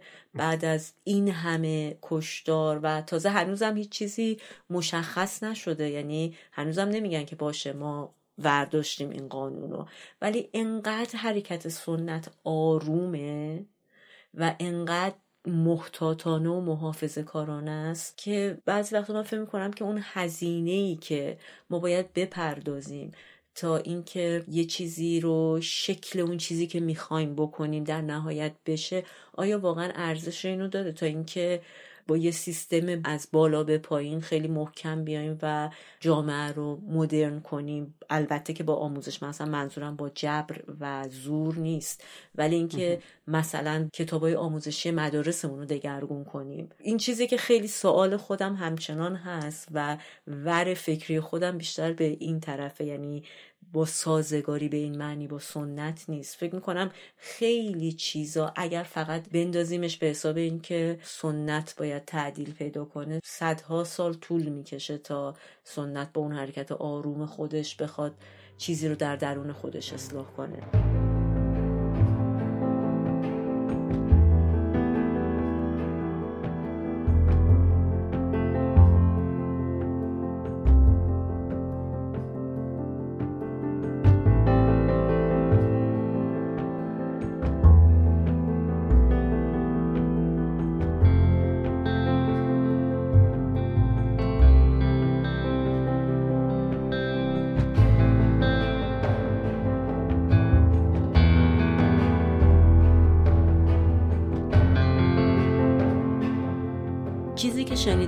قسمت 27 بود از پادکست سکوت بره تحت عنوان سنت مدرن شده. دوست داریم که نظراتتون رو با ما در میون بذارین حتما. حالا یا هر جایی که این پادکست رو میشنوین نظر بدین. و یا اینکه به صورت صوتی برای ما بفرستین. و آره می‌تونین صداهای خودتون رو مثل همیشه توی تلگرام به آیدی حرف 2020 برای ما بفرستین و مشارکت کنین تو تولید و ساخت اپیزودهای حرف 2020 و برای حمایت از ما خوشحال میشیم که کلا پادکست فارسی رو و بعد اگر دوست دارین پادکست سکوت بره ها رو به دیگران معرفی بکنین. و خدا خدا